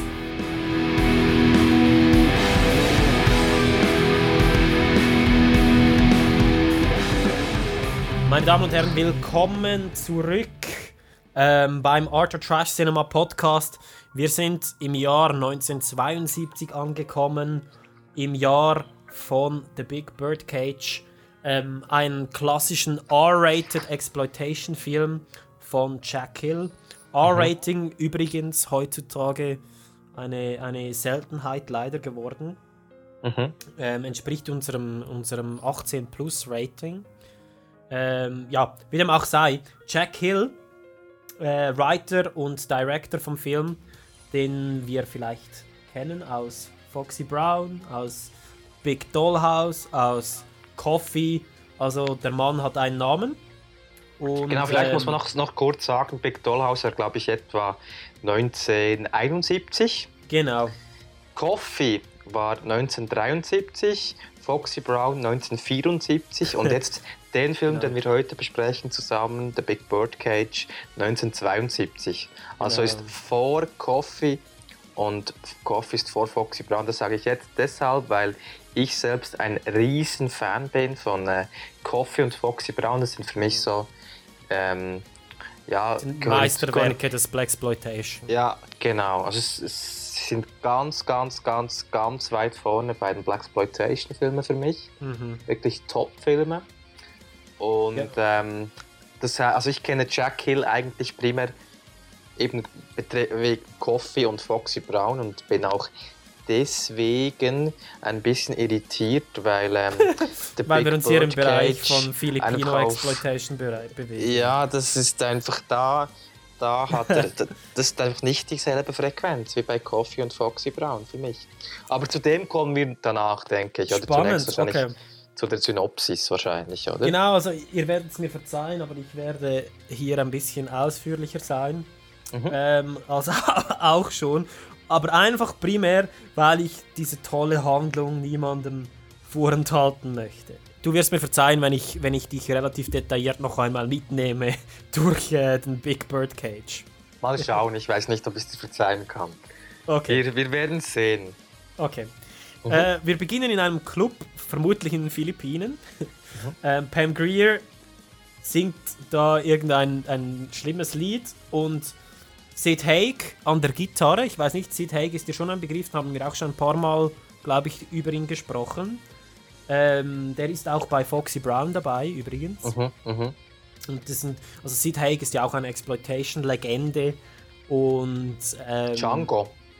Genau, genau. Und Pam Greer und Sid Haig und Pam Greer wieder einmal wunderschön, by the way.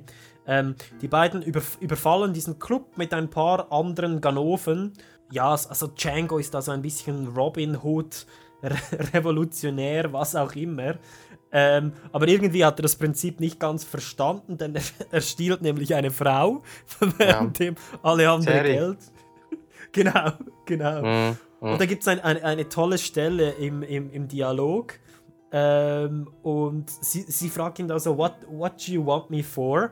Mhm. Und er sagt, I'm gonna rape you, what do you think? Mhm. Und wie es politisch korrekt ist, sagt sie, you can't rape me, I like sex. Wow. Mhm. Okay. Genau, und, als er dann äh, realisiert hat, dass sie sozusagen nicht der Wanderpokal der philippinischen Regierung eigentlich war, genau. äh, hat, er dann, hat er dann plötzlich nicht mehr so Freude und auch nicht mehr so das Verlangen, sie zu rapen, Genau, der springt von der Brücke, um, äh, um ihr zu entkommen. um ihr, und, ihr und der Polizei zu Ja, und, entkommen. und auch ein bisschen der Polizei, aber primär ihr. Primär ihr. ähm, äh, Terry wird übrigens von äh, Anitra Ford gespielt, ähm, die für Hardcore-Exploitation-Fans ähm, bekannt ist aus Invasion of the Bee-Girls. Okay. das ist ein geiler Film, by the way. Okay. Geht darum, dass so sicher. Männer...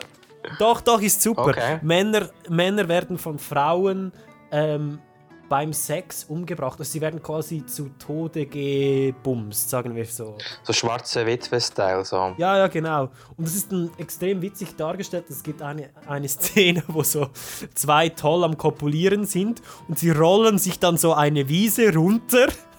So eine Blumenwiese. Und unten angekommen ist der Mann einfach tot im Gras.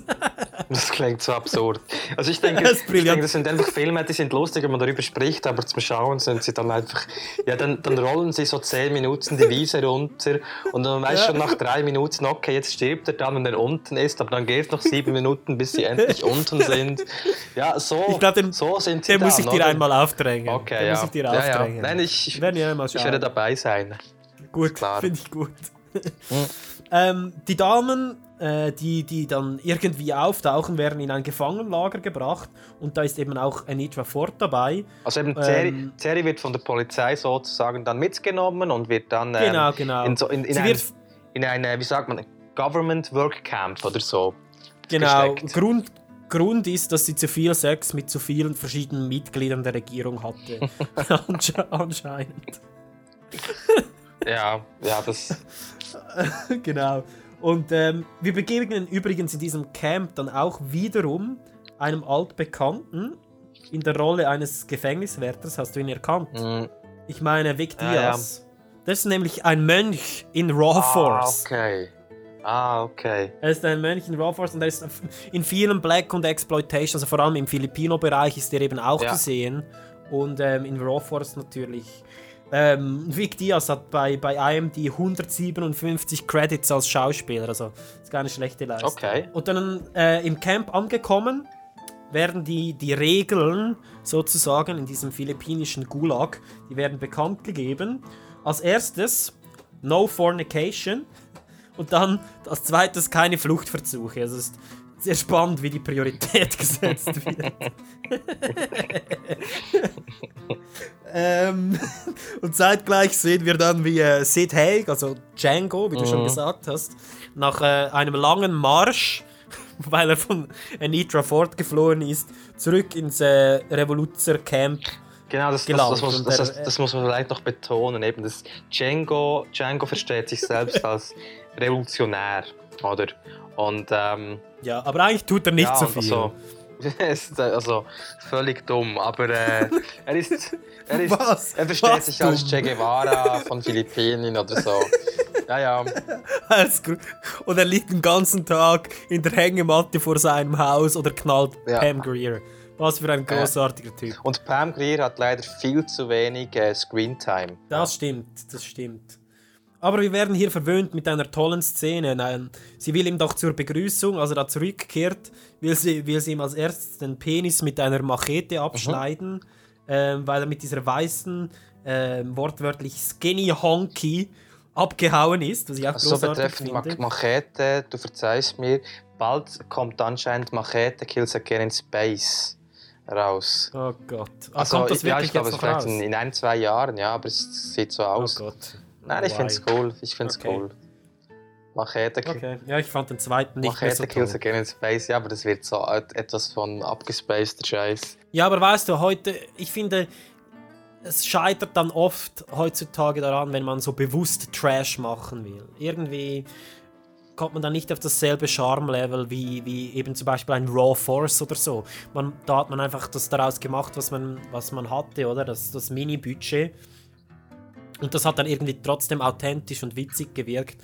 Und ich meine, wenn man das ein Millionenbudget hat und Lady Gaga und weiß nicht wen noch verpflichten kann, dann, ja, ich kann das dann jeweils nicht so super ernst nehmen. Oder ich finde, das, das ist dann, ja, soll ich sagen, hat einen bitteren Nachgeschmack bei Das mir klingt jeweils. nach einer, einer Grundsatzdiskussion, die ich nicht mehr gewinnen kann. Nein, da bin ich natürlich, äh, das, das sehe ich, sehe ich, schon, oh, sehe ich schon auch so, wie du, wie du es schilderst, aber gleichwohl ähm, bevorzuge ich ein Machete als. Also, weißt, weißt du, wenn ich schon irgendwo in ein, in ein, in ein Mainstream-Kino gehen kann und da, dann ist Machete sicherlich keine schlechte Wahl. Also, da gibt es. Gibt's, Ja, sicher besser als einen weiteren Transformer oder einen weiteren. Oder Marvel-Film Aquaman zu sagen. 2 oder so, also von daher. genau, genau. Nein, nein. Auch, auch mit dem Ocean Genau. Master. Nein, auf jeden Fall Pam Greer und äh, Sid Haig bzw. Django, sie versöhnen sich. Sie wälzt sich nämlich halbnackt im Schlamm rum. Genau. Und korpulieren. Ähm, und es ist auch eine, oh, eine wunderschöne Szene mit Pam Greer im Mhm. Schlamm. Das Also. Eifersuchts, Eifersuchtsex eigentlich sozusagen. Genau, absolut. Weil Pam Make-up-Sex. War, war eifersüchtig oder ist eifersüchtig, weil eben Django da die, diese Terry mitgenommen hat statt Geld. Irgendwie so. Genau. Wir sehen, die Handlung ähm, spitzt sich zu. und, und, und dann gehen Pam Greer und, und Django gehen dann in, in, ins Haus rein und korpulieren weiter. Ja, dann sieht man sie und, wackeln. und, und alle Mitrevolutionäre schauen zu und, und, und sagen so, oh hey, wir brauchen mehr Frauen so wie Pam Greer. Das, Genau. gebe, das, das gebe dann eine Revolution, könnt ihr euch das vorstellen? Genau. Und äh, Ich habe es mir aufgeschrieben, was er Okay. sagen. What a man, that Django. What a woman, that Ja. Blossom. Das, Das ist Pam Grier, Scriptwriting vom, vom Ja, ja. Besten. und, und, und, äh, und ja, dann kommen sie dann eben auf die Idee, da in diesem, ähm, wir sagen, Government ähm, Work Camp, wo eben diese ganz viele Frauen deponiert sind und eben ähm, Arbeit, Arbeit leist, leisten äh, für die Regierung, dass sie dort sich äh, bedienen Genau, ja. können gehen und eben so ein bisschen Genau. Revoluzerfrauen holen gehen, so für, um, um Energie und Futter für die Revolution zu, zu generieren, sozusagen. dann wechselt der Film wechselt dann wieder so in die Camp-Ansicht eigentlich und ähm, wir werden das erste Mal so ein bisschen vorgestellt ähm, mit, oder wir werden bekannt gemacht mit Vic Diaz' Charakter, der im Camp einer Dame beim Duschen Mhm. zusieht und dann, dann gesteht er dann zugleich eigentlich, oder es wird gezeigt, dass er schwul ist. Sie fragt ihn nämlich vollkommen nackt, geht sie so auf ihn zu und fragt ihn, What's up, Rocco? Und er antwortet schlagfertig, Nothing is up for you. das ist großartig. Ja, finde ich auch. Also es sind ausschließlich schwule Wärter da in diesem äh, Lager engagiert. Also schwul, sie sind wirklich klischeehaft schwul, werden die gespielt. Also es ist ähm, Too sehr, much. sehr Too much schon fast. Ja, ein bisschen too much, ja, genau. Und ähm, Anitra Ford bzw. Terry bekommt dann ihre, äh, ihre Hütte zugeteilt, lernt so ihre Miteinsassinnen kennen. Ihre Mitmieten. Genau, die Mitmiezen, genau. Und ähm, es, ja, es, es ist recht amüsant. Es wird dann diskutiert, wer so die größere Hure ist und so, also politisch Mhm. korrekt. ähm, vom Feinsten. Sie, es wird dann gezeigt, das hast du auch schon angesprochen, dass sie so in einer Zuckermühle arbeiten, die so aus Holz gebaut ist. Das, und das nennen sie dann eben eine Big Bird Cage. Und es wird da immer wieder gezeigt, dass da ab und zu Frauen sterben, die als Informantin für die Wärter, äh, Informantin für die Wärter arbeiten, die werden da runtergeworfen und so weiter. Der Film wird dann schnell sehr sadistisch, also es gibt, sehr, es gibt einige sadistische Szenen, wie da die Frauen in Käfige ges, ges, gesteckt werden und mit so Kercher abgekühlt werden und so weiter. Also ähm, ist halt dann so klassischer Women in Prison Style, den wir ja ähm, ich glaube, in diesem Podcast zwar noch nie wirklich besprochen haben, aber es ist natürlich auch ein Staple des Exploitation-Films. Und in der nächsten Szene sehen wir dann wieder äh, Blossom und Django, die über ihre zukünftige Rolle als Präsident und Präsidentin der Republik so fantasieren. Das finde ich auch großartig. ähm, sie haben noch überhaupt nichts gemacht, ähm, aber ähm, fein, Präsident und Präsidentin, völlig okay. Und Django wird dann erklärt von seinen, von seinen Mitganoven, wie so die französische Revolution abgelaufen ist. Das Sturm auf die Bastille, genau, wird äh, erklärt. genau, genau. Genau, du hast es schon angesprochen, dann kommt dann der Vorschlag auf, ähm, die Frauen aus dem Gefängnis zu stehlen, wobei ich äh, den Zusammenhang mit der französischen Revolution irgendwie da nicht so genau erkannt habe. Nein, wirklich, also. äh, ai, ai, ai. Ja, das ist großartig. Ja, das, ja, das stimmt, das ist lustig. Gehen wir wieder zurück ins Gefängnis und wir sind an den zweiten Wärter, der, der etwa gleich korpulent ist wie äh, Vic Diaz, wie er mit einem Knüppel rumläuft und, und seine männlichen Ko Kollegen mit diesem Knüppel belästigt. Das ist auch amüsant. Also Knüppel meine ich jetzt. Nein, egal. Ähm, wir sind dann auch erste Fluchtversuche der Damen, die immer wieder scheitern ähm, an Hunden oder weiß auch nicht was. Also es ist äh, gibt da wirklich zahlreiche Versuche und es geht immer wieder in die, in die Mhm. Hose. Ähm, es wird auch enthüllt, dass eine weitere Mitinsassin von Anitra Ford ähm, reguläre ähm, Informantin ist vom Chef ähm, Warden. Ähm, und Anitra Ford ist da so ein bisschen eifersüchtig und sagt, ähm, ja, sie, sie versteht, dass äh, der Warden sie attraktiv findet. Wenn man gerne Job Sui hat, sei das normal. Also, sind wir auch wieder im politisch korrekten Bereich. Selbstverständlich. Und by the way, das wollte ich noch ansprechen. Kannst du dich an diese 2,50 Meter Mhm. Dame Klar, ja. erinnern? Ja. so riesig. Ja, ja, klar, die Blonde, ja. Die hat mir echt Schauer über den Rücken gejagt. Ist, äh, Ich fand die so ja, unattraktiv. das ist keine, keine Schönheitskönigin, das ist klar. Aber äh, um, um fair zu sein, Männer sind, die Männer sind auch alle extrem hässlich in diesem Film. Also, Ja, aber abgesehen von, ab, abgesehen von Django vielleicht. Django ist so ähm, guter Durchschnitt und ähm, bei den Frauen gibt es schon, schon einige, die, die, die doch sehr attraktiv sind. Das muss ich schon, schon zugeben, oder? Also, Ja, ja, also auch Terry hat, hat ihren Reiz, auch wenn Das sie, stimmt. Die ist, ja, die ist sehr auch wenn attraktiv. sie ähm, Pam Greer, natürlich. kein, keine Frage, nein. Pam Greer ist so ähm, eigentlich die Verkörperung der Sexiness der 70er Jahren, vielleicht jetzt plakativ Ja, gesagt. Ja, absolut. Ja, voll. Ja, und wenn wir schon bei Pam Greer sind, diese ähm, wirft eine Fake-Granate auf Politiker, um dann auch in den Knast zu kommen, um da Django in, in seinem Plan zu unterstützen. Im Knast gibt es zeitgleich eine Politiker-Party, kannst du dich erinnern? Da kommen so Mhm, Politiker ja. vorbei, um Sex mit den Insassinnen ja. zu haben. Da gibt es auch ein, ein gutes Zitat. Die eine Dame sagt da, If I only could get laid by a real man once in a while, fand ich auch witzig. die sich da mit diesen alten, widerlichen Politikern, ja. Ach, großartig. Ähm, Anitra Ford hofft da rauszukommen, weil sie ihre Connections hat. Ähm, dass sie sich ja durch die ganze philippinische Regierung schon geschlafen hat, aber leider funktioniert das Mhm, Ganze mhm. nicht. Sie kann dann auch nicht fliehen und ähm, wird dann so ein bisschen auf, auf ihrem Fluchtversuch wie massenvergewaltigt. Kannst du dich daran erinnern? So eine wüste Szene. Ja, ja, also sie geht doch irgendwie in eine, in, sie landet doch irgendwie in einer Bar oder so etwas. Genau, und, mit äh, so Ja, ja, Redneck-Filipinos. Redneck Filipinos, genau. und, und ja, und die wird dann irgendwie von sechs, sechs solchen äh, Rednecks vergewaltigt irgendwie. Aber eben, Genau. sie, sie mag ja Sex, von daher ist das ja kein Problem. Genau, man kann sie ja gar nicht vergewaltigen. Ja, genau. Also gut. von daher nicht der Rede wert.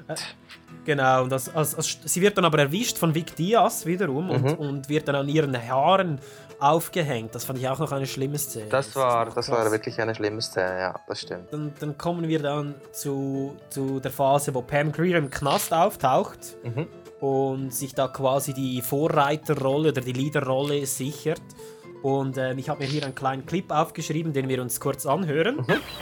Hey, hey, hey! Pay attention here, all you dumb trash! Which one of you dykes thinks she runs this place? Who are you? My name's Blossom, but that don't mean shit. All you have to know is that now I run this place. Any other questions? Yeah.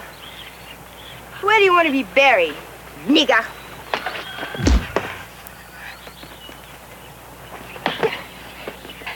And it's Miss Nigger to you.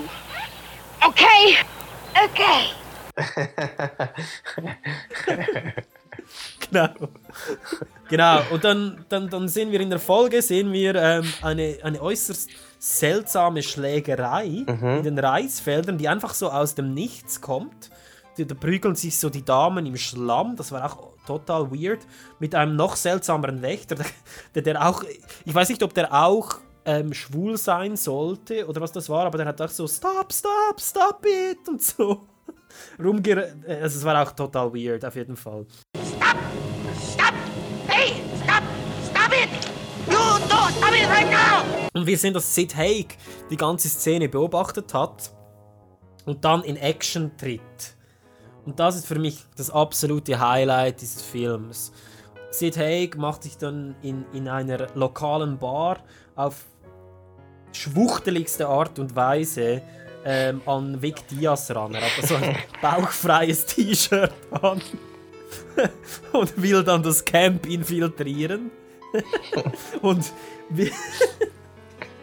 Vic Diaz schaut ihn so an und muss so schwer schlucken. Das fand ich schon einmal super gut. Und er ist total verschwitzt, weil, weil Sid Haig da so sexy ist in seinem bauchfreien T-Shirt.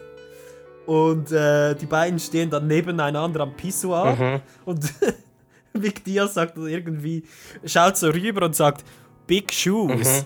Und äh, Sid Haig sagt, 14 Inches. Mhm. das fand ich auch wunderbar. Wir, ich möchte hier keine weiteren Spoilers mehr, mehr äh, erzählen quasi, aber es wird großartig. Ähm, es stellt sich die Frage, wird, wird Django mit Vic Diaz ins Bett steigen? Kann, kann Blossom die Top-Bitch im Knast werden? Und was für eine politische Agenda haben die beiden? es gibt hier noch einen kleinen Clip und dann gehen wir weiter zur Besprechung. Super.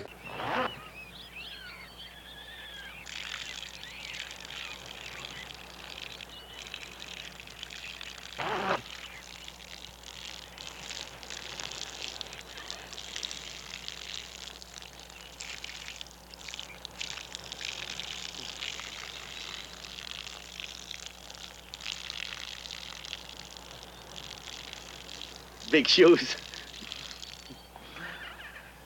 14 and a half. D.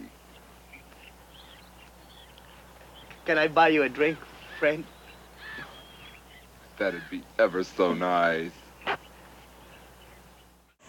Well, well, well. What have we here? A new man around the house, Moreno. My friend, Sam Smith. Samuel S. Smith.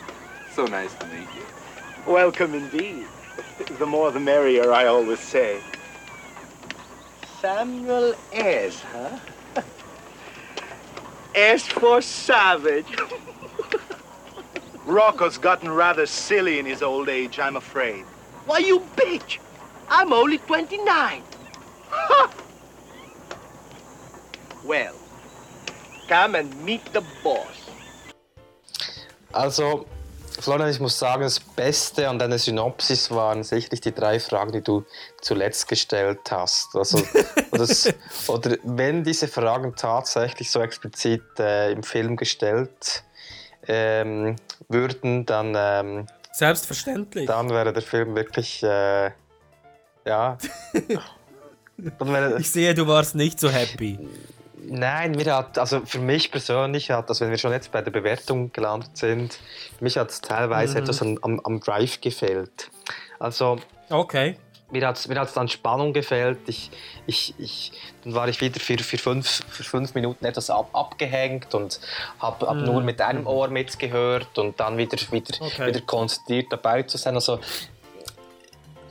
ich habe es nicht geschafft, meine volle Aufmerksamkeit beim, während dem ganzen Film aufrechtzuerhalten. Und ähm, das, passi Also das passiert mir eigentlich eher selten bei Filmen. Ich kann mir eigentlich bei, beim Filmschauen, auch wenn es mir nicht so gefällt, Mhm. eigentlich konzentrieren und ich bin, ich bin au- auch dabei. Ähm, wenn ich so jetzt auch so deine Zusammenfassung gehört habe, das klingt eigentlich alles witzig und gut. Und ich, ich, wäre, ich wäre sicher, dass. Das ist es auch. Ja, aber ich wäre, ich wäre überzeugt, ich meine, Jack Hill, wenn man, Mhm. wenn man ihm zwei, drei Jahre später nochmals eine Möglichkeit ge gegeben hätte, den gleichen Stoff zu verfilmen, das gleiche Drehbuch, also das Drehbuch stammte, glaube ich, auch von ihm, dann, ähm, dann wäre es, würde ich jetzt mal so behaupten, wäre es sicher besser rausgekommen. Also meine Coffee und Foxy Brown, das ist jetzt sowas von meine Musik sozusagen. Und Also ich, ich, gebe dir, ich gebe dir in zwei Punkten sicherlich recht. Einerseits finde ich, ähm, Foxy, Brown und Coffee sind sicherlich bessere Filme. Mhm. Das ist unbestritten. Übrigens bei, bei Foxy Brown, Sid Haig ist auch dabei, spielt ein Pilot, Mhm. wenn du dich erinnern magst. Mhm, mhm. Ähm, auf jeden Fall, ähm, das ist der eine Punkt. Und der andere Punkt, wo ich dir auch recht gebe, ist, dass der Film ist ein kleines bisschen zu lange für den Stoff, ähm, den er dann tatsächlich behandelt. Also eine Stunde 43 für einen Filipino-Exploitation-Film ist etwas, etwas gewagt, das sind 15 Minuten zu viel, wenn du mich fragst. Aber der Film ist für mich kulinarisch ausgedrückt ein Bacon Cheeseburger. Weißt du, was ich meine? Also, es gibt nicht viel darüber zu sagen. Ähm, Also ja, es ist geht. Du hast, jetzt, du hast jetzt viel darüber gesagt. Und, ähm, ähm, Ja, aber, aber ich denke, es ist einfach, das ist ein Genussmittel, oder? Mhm. Es ist nicht, es soll nicht High Art sein. Er will nicht High Art sein. Er will genau das. Er erreicht genau das, was er erreichen will. Für mich auf jeden Fall. Mhm. Also ich finde ihn unterhaltsam, ich finde ihn witzig. Ähm, ich liebe Pam Greer. Für mich mhm. ist es Hast du, offensichtlich. Sorry, hast, ja. hast du ähm, The Big Dollhouse? Das, das ist ja der Vorreiter sozusagen. Ja. Hast du den gesehen? Habe ich gesehen, ja. Ähm, ich finde The Big Birdcage aber ein bisschen besser noch. Okay. Gefällt mir ein bisschen besser. Ich sehe, habe den Film übrigens zum dritten Mal gesehen Mhm. für diesen Podcast Mhm. jetzt. Also spricht sicher auch dafür, dass, äh, dass der Film mir besonders gut gefallen hat. Aber ich gebe dir schon recht, also der Film hat seine Längen und er ist dann auch oft, ich finde, er ist nicht explizit genug, um dieser Runtime gerecht zu werden. Mhm. Weißt du, was ich Mhm. meine? Also er, er ist schon trashy, er ist schon, soll ich sagen, er hat schon einige ein bisschen erotische Szenen, er hat einige Action-Szenen, aber der Schluss zieht sich dann ein bisschen schon, Mhm. also das, da gebe ich dir recht. Allerdings finde ich eben, also und da sind wir vielleicht schon bei meinem, bei meinem, beim Trash-Skala-Bereich, Vic Diaz, Sid Haig, klischeehaft homosexuell. Das ist so witzig, es ist so witzig. Sie haben eine Ähm. lächerliche, ein, es gibt einen lächerlichen Subplot mit dieser Revolution. Der ist, das ist so nicht existent, das ist herrlich lustig. Dann gibt es eine Szene, wo ähm, ein Wächter schreien will und er wird mit der Vagina einer Insassin gestoppt. da gibt es draußen, gibt's, sie sitzt auf, auf ihn drauf und dann gibt es eine Explosion und sie denkt, dass sie einen Orgasmus hat. Ich meine, das ist einfach, das ist brillant, das ist hohe Kunst. Und, da, und dann, und, dann- und, und dann gibt es eine Szene, wo diese 2,50 Meter Dame nackt voll mit Schaum aus der Dusche rennt und darum kann sie niemand einfangen. She's so slippery. Das ist so der Kommentar. Also, sorry. Ja, nein, also das, Das besser- ja, nein, nein, nein. besser also, wird's nicht ja, mehr. okay, aber die letzte, also das mit dem, mit dem Schaum, das, das hat mich dann wieder eher äh, abgeturnt. Aber alles andere, ja, da bin ich bei dir eigentlich. Sonst, ansonsten bin ich bei dir. Ähm, ja, bei mir sieht es ähnlich aus. Also Trash gebe ich da. Ähm, ja, ich bin also da sehr nahe 10 von 10 Punkten. Also Ja. ich sag's, ich, habe da 9,5 von 10 Punkten mal aufgeschrieben, einfach damit. Bei mir ist es 8 von 10. Ja, also ich, ich, ich, ich für mich ist es wahrscheinlich der trashigste Film, den ich in meinem Leben. Ja. Wirklich? Ja, s- ja irgendwie. Mehr als Birdemic. Ja gut, aber Birdemic ist noch so eine andere Kategorie von, das ist noch so in der Kategorie. Birdemic ist einfach schlecht. Ja genau, das ist so. Gut, aber damit sagst du implizit eigentlich, dass du diesen Film nicht als schlecht einstufen würdest.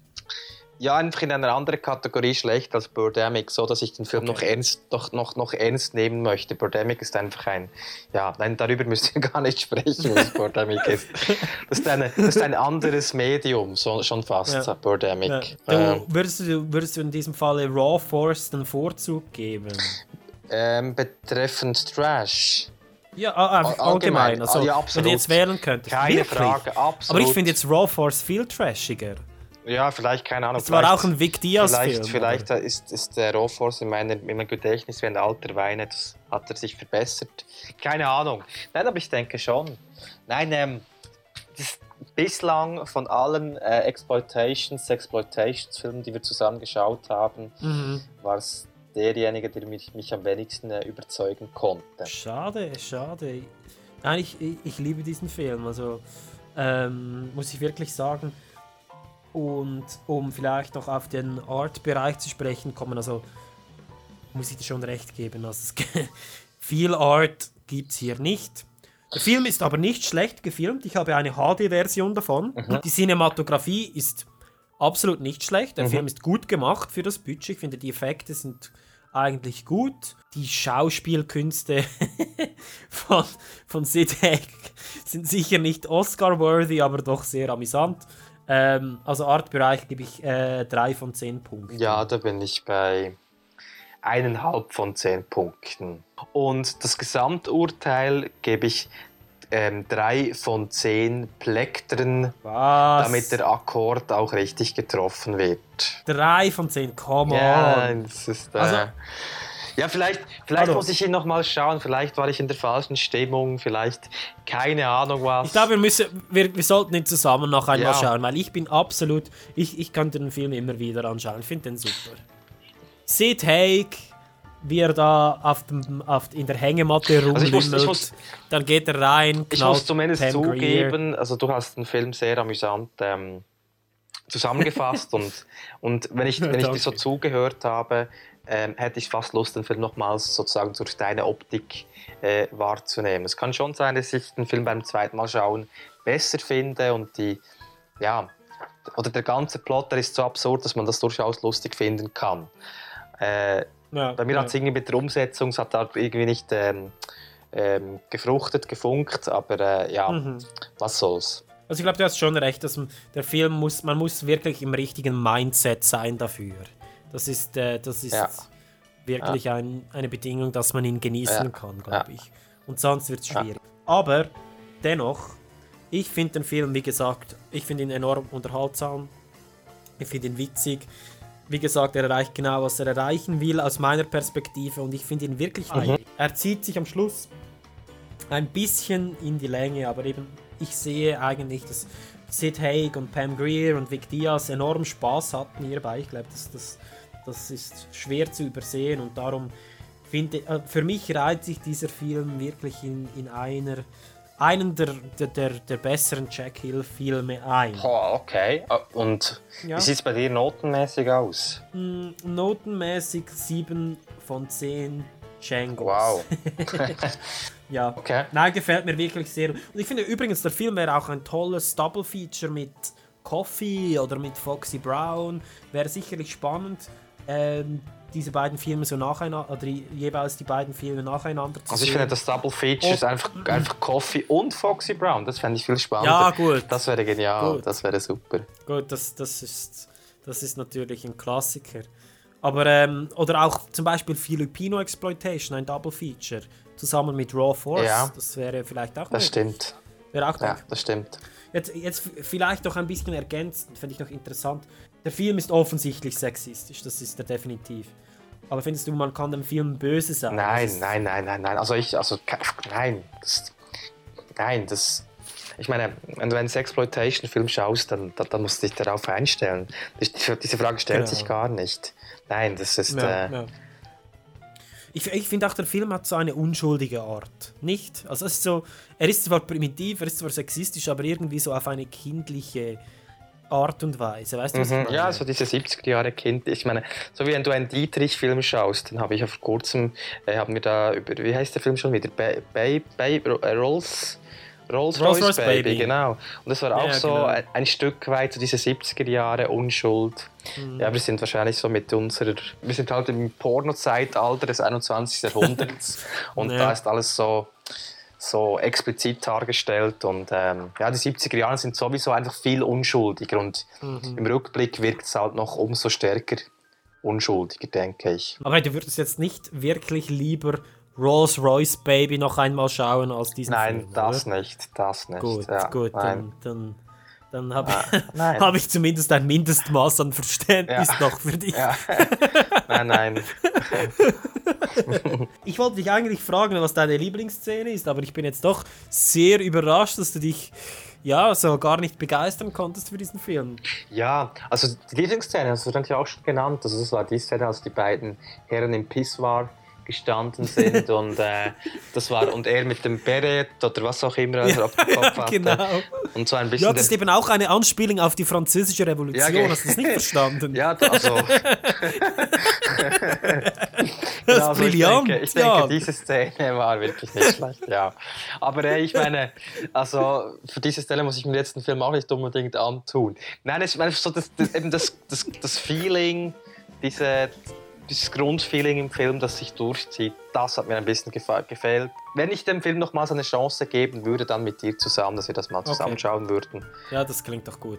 Ähm, als Ich glaube spätestens, spätestens bei der, bei der Szene, ähm, wo, wo Sid Haig sich irgendwie bei Pam Grier verabschiedet und dann so zuerst in tiefer Stimme Bye und dann Bye, um nicht in seine Rolle zu fallen.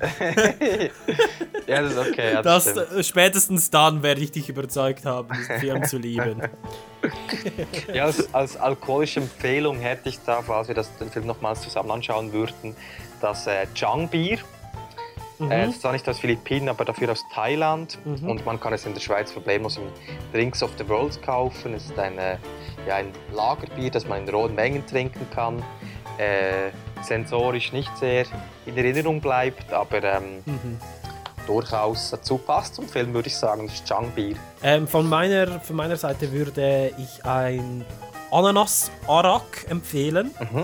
Arak Palmenschnaps. Okay. Palmenschnaps, der so in Südostasien, allgemein Asien sehr verbreitet ist. Ähm, und mit einem, eben um so das, das, dem, dem Dschungel-Feeling von diesem Film gerecht zu werden, so ein, eine tropische Frucht dazu. Ananas-Arak. Fand ich passend. Sehr gut, sehr gut. Klingt spannend. Okay, dann würde ich sagen, The Big Bird Cage. Ähm, das Kapitel, das, Abgehakt. das Kapitel Sexploitation ist sicherlich noch nicht abgehakt, aber The Big Bird Oh nein. Cage Oh zumindest nein. für die nächsten, sagen wir mal, für die nächsten drei Monate. Ähm, lassen wir das mal bleiben und dann vielleicht greifen wir mal Ja, ja. ins Regal zurück. Aber äh, Ja, wart's ab, bis ich äh, auf Jess Franco mit Vampiros Lesbos oder ähnliches Ja, okay, zurückgreife. okay. Dann, dann geht's, dann wirst du dir noch The Big Bird Cage Glückwünschen. sehnlichst Okay, zurückwünschen. bin gespannt. Gut, wir gehen weiter mit einem kleinen Ausblick auf das nächste Mal. Bis, Bis dann. gleich.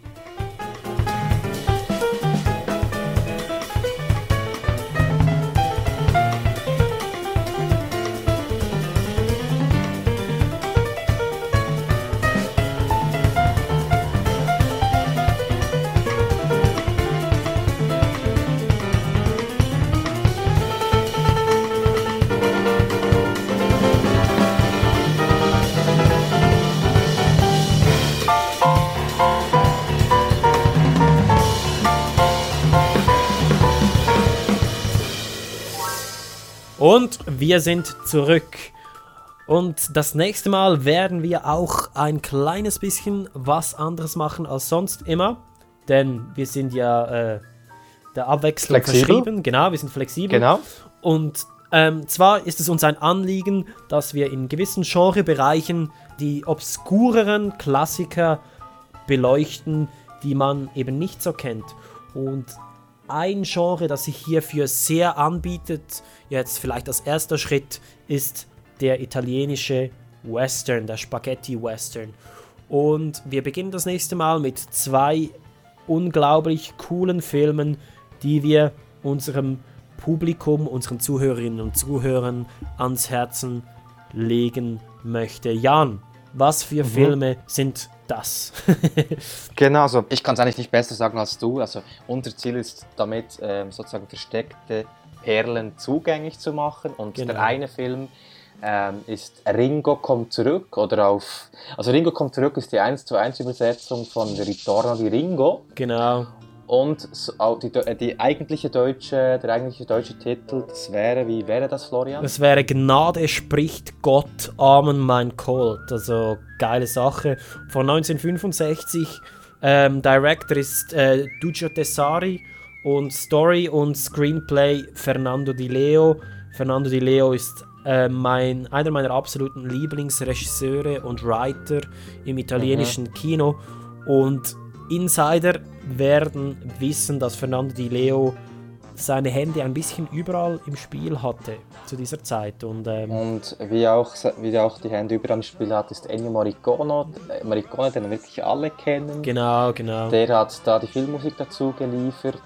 Im Gegensatz zum zweiten Film, dort hat leider Ennio Morricone nicht die Hände im Spiel, aber es gibt ja auch sonst hervorragende. Dafür Fernando Di Leo. Für, äh, Fernando Di Leo. Hat hier auch Und- ähm, das Skript geschrieben. Und ähm, Lucio Fulci hat Regie geführt. Lucio Fulci ist übrigens bekannt hierzulande auch als einer der, der ähm, Hauptvertreter auf der Verbotsliste mit Mhm. Filmen. Und zwar ähm, der legendäre Beyond oder ähm, Ein Zombie hing am Glockenseil, der ja eigentlich zur Kreation überhaupt des äh, Ratingsystems, also der FSK, geführt hat. Mhm. Ähm, Lucio Fulci ist sicher ein Name, der schon lange, schon lange auf der Liste als AOTCP-Kandidat gestanden hat.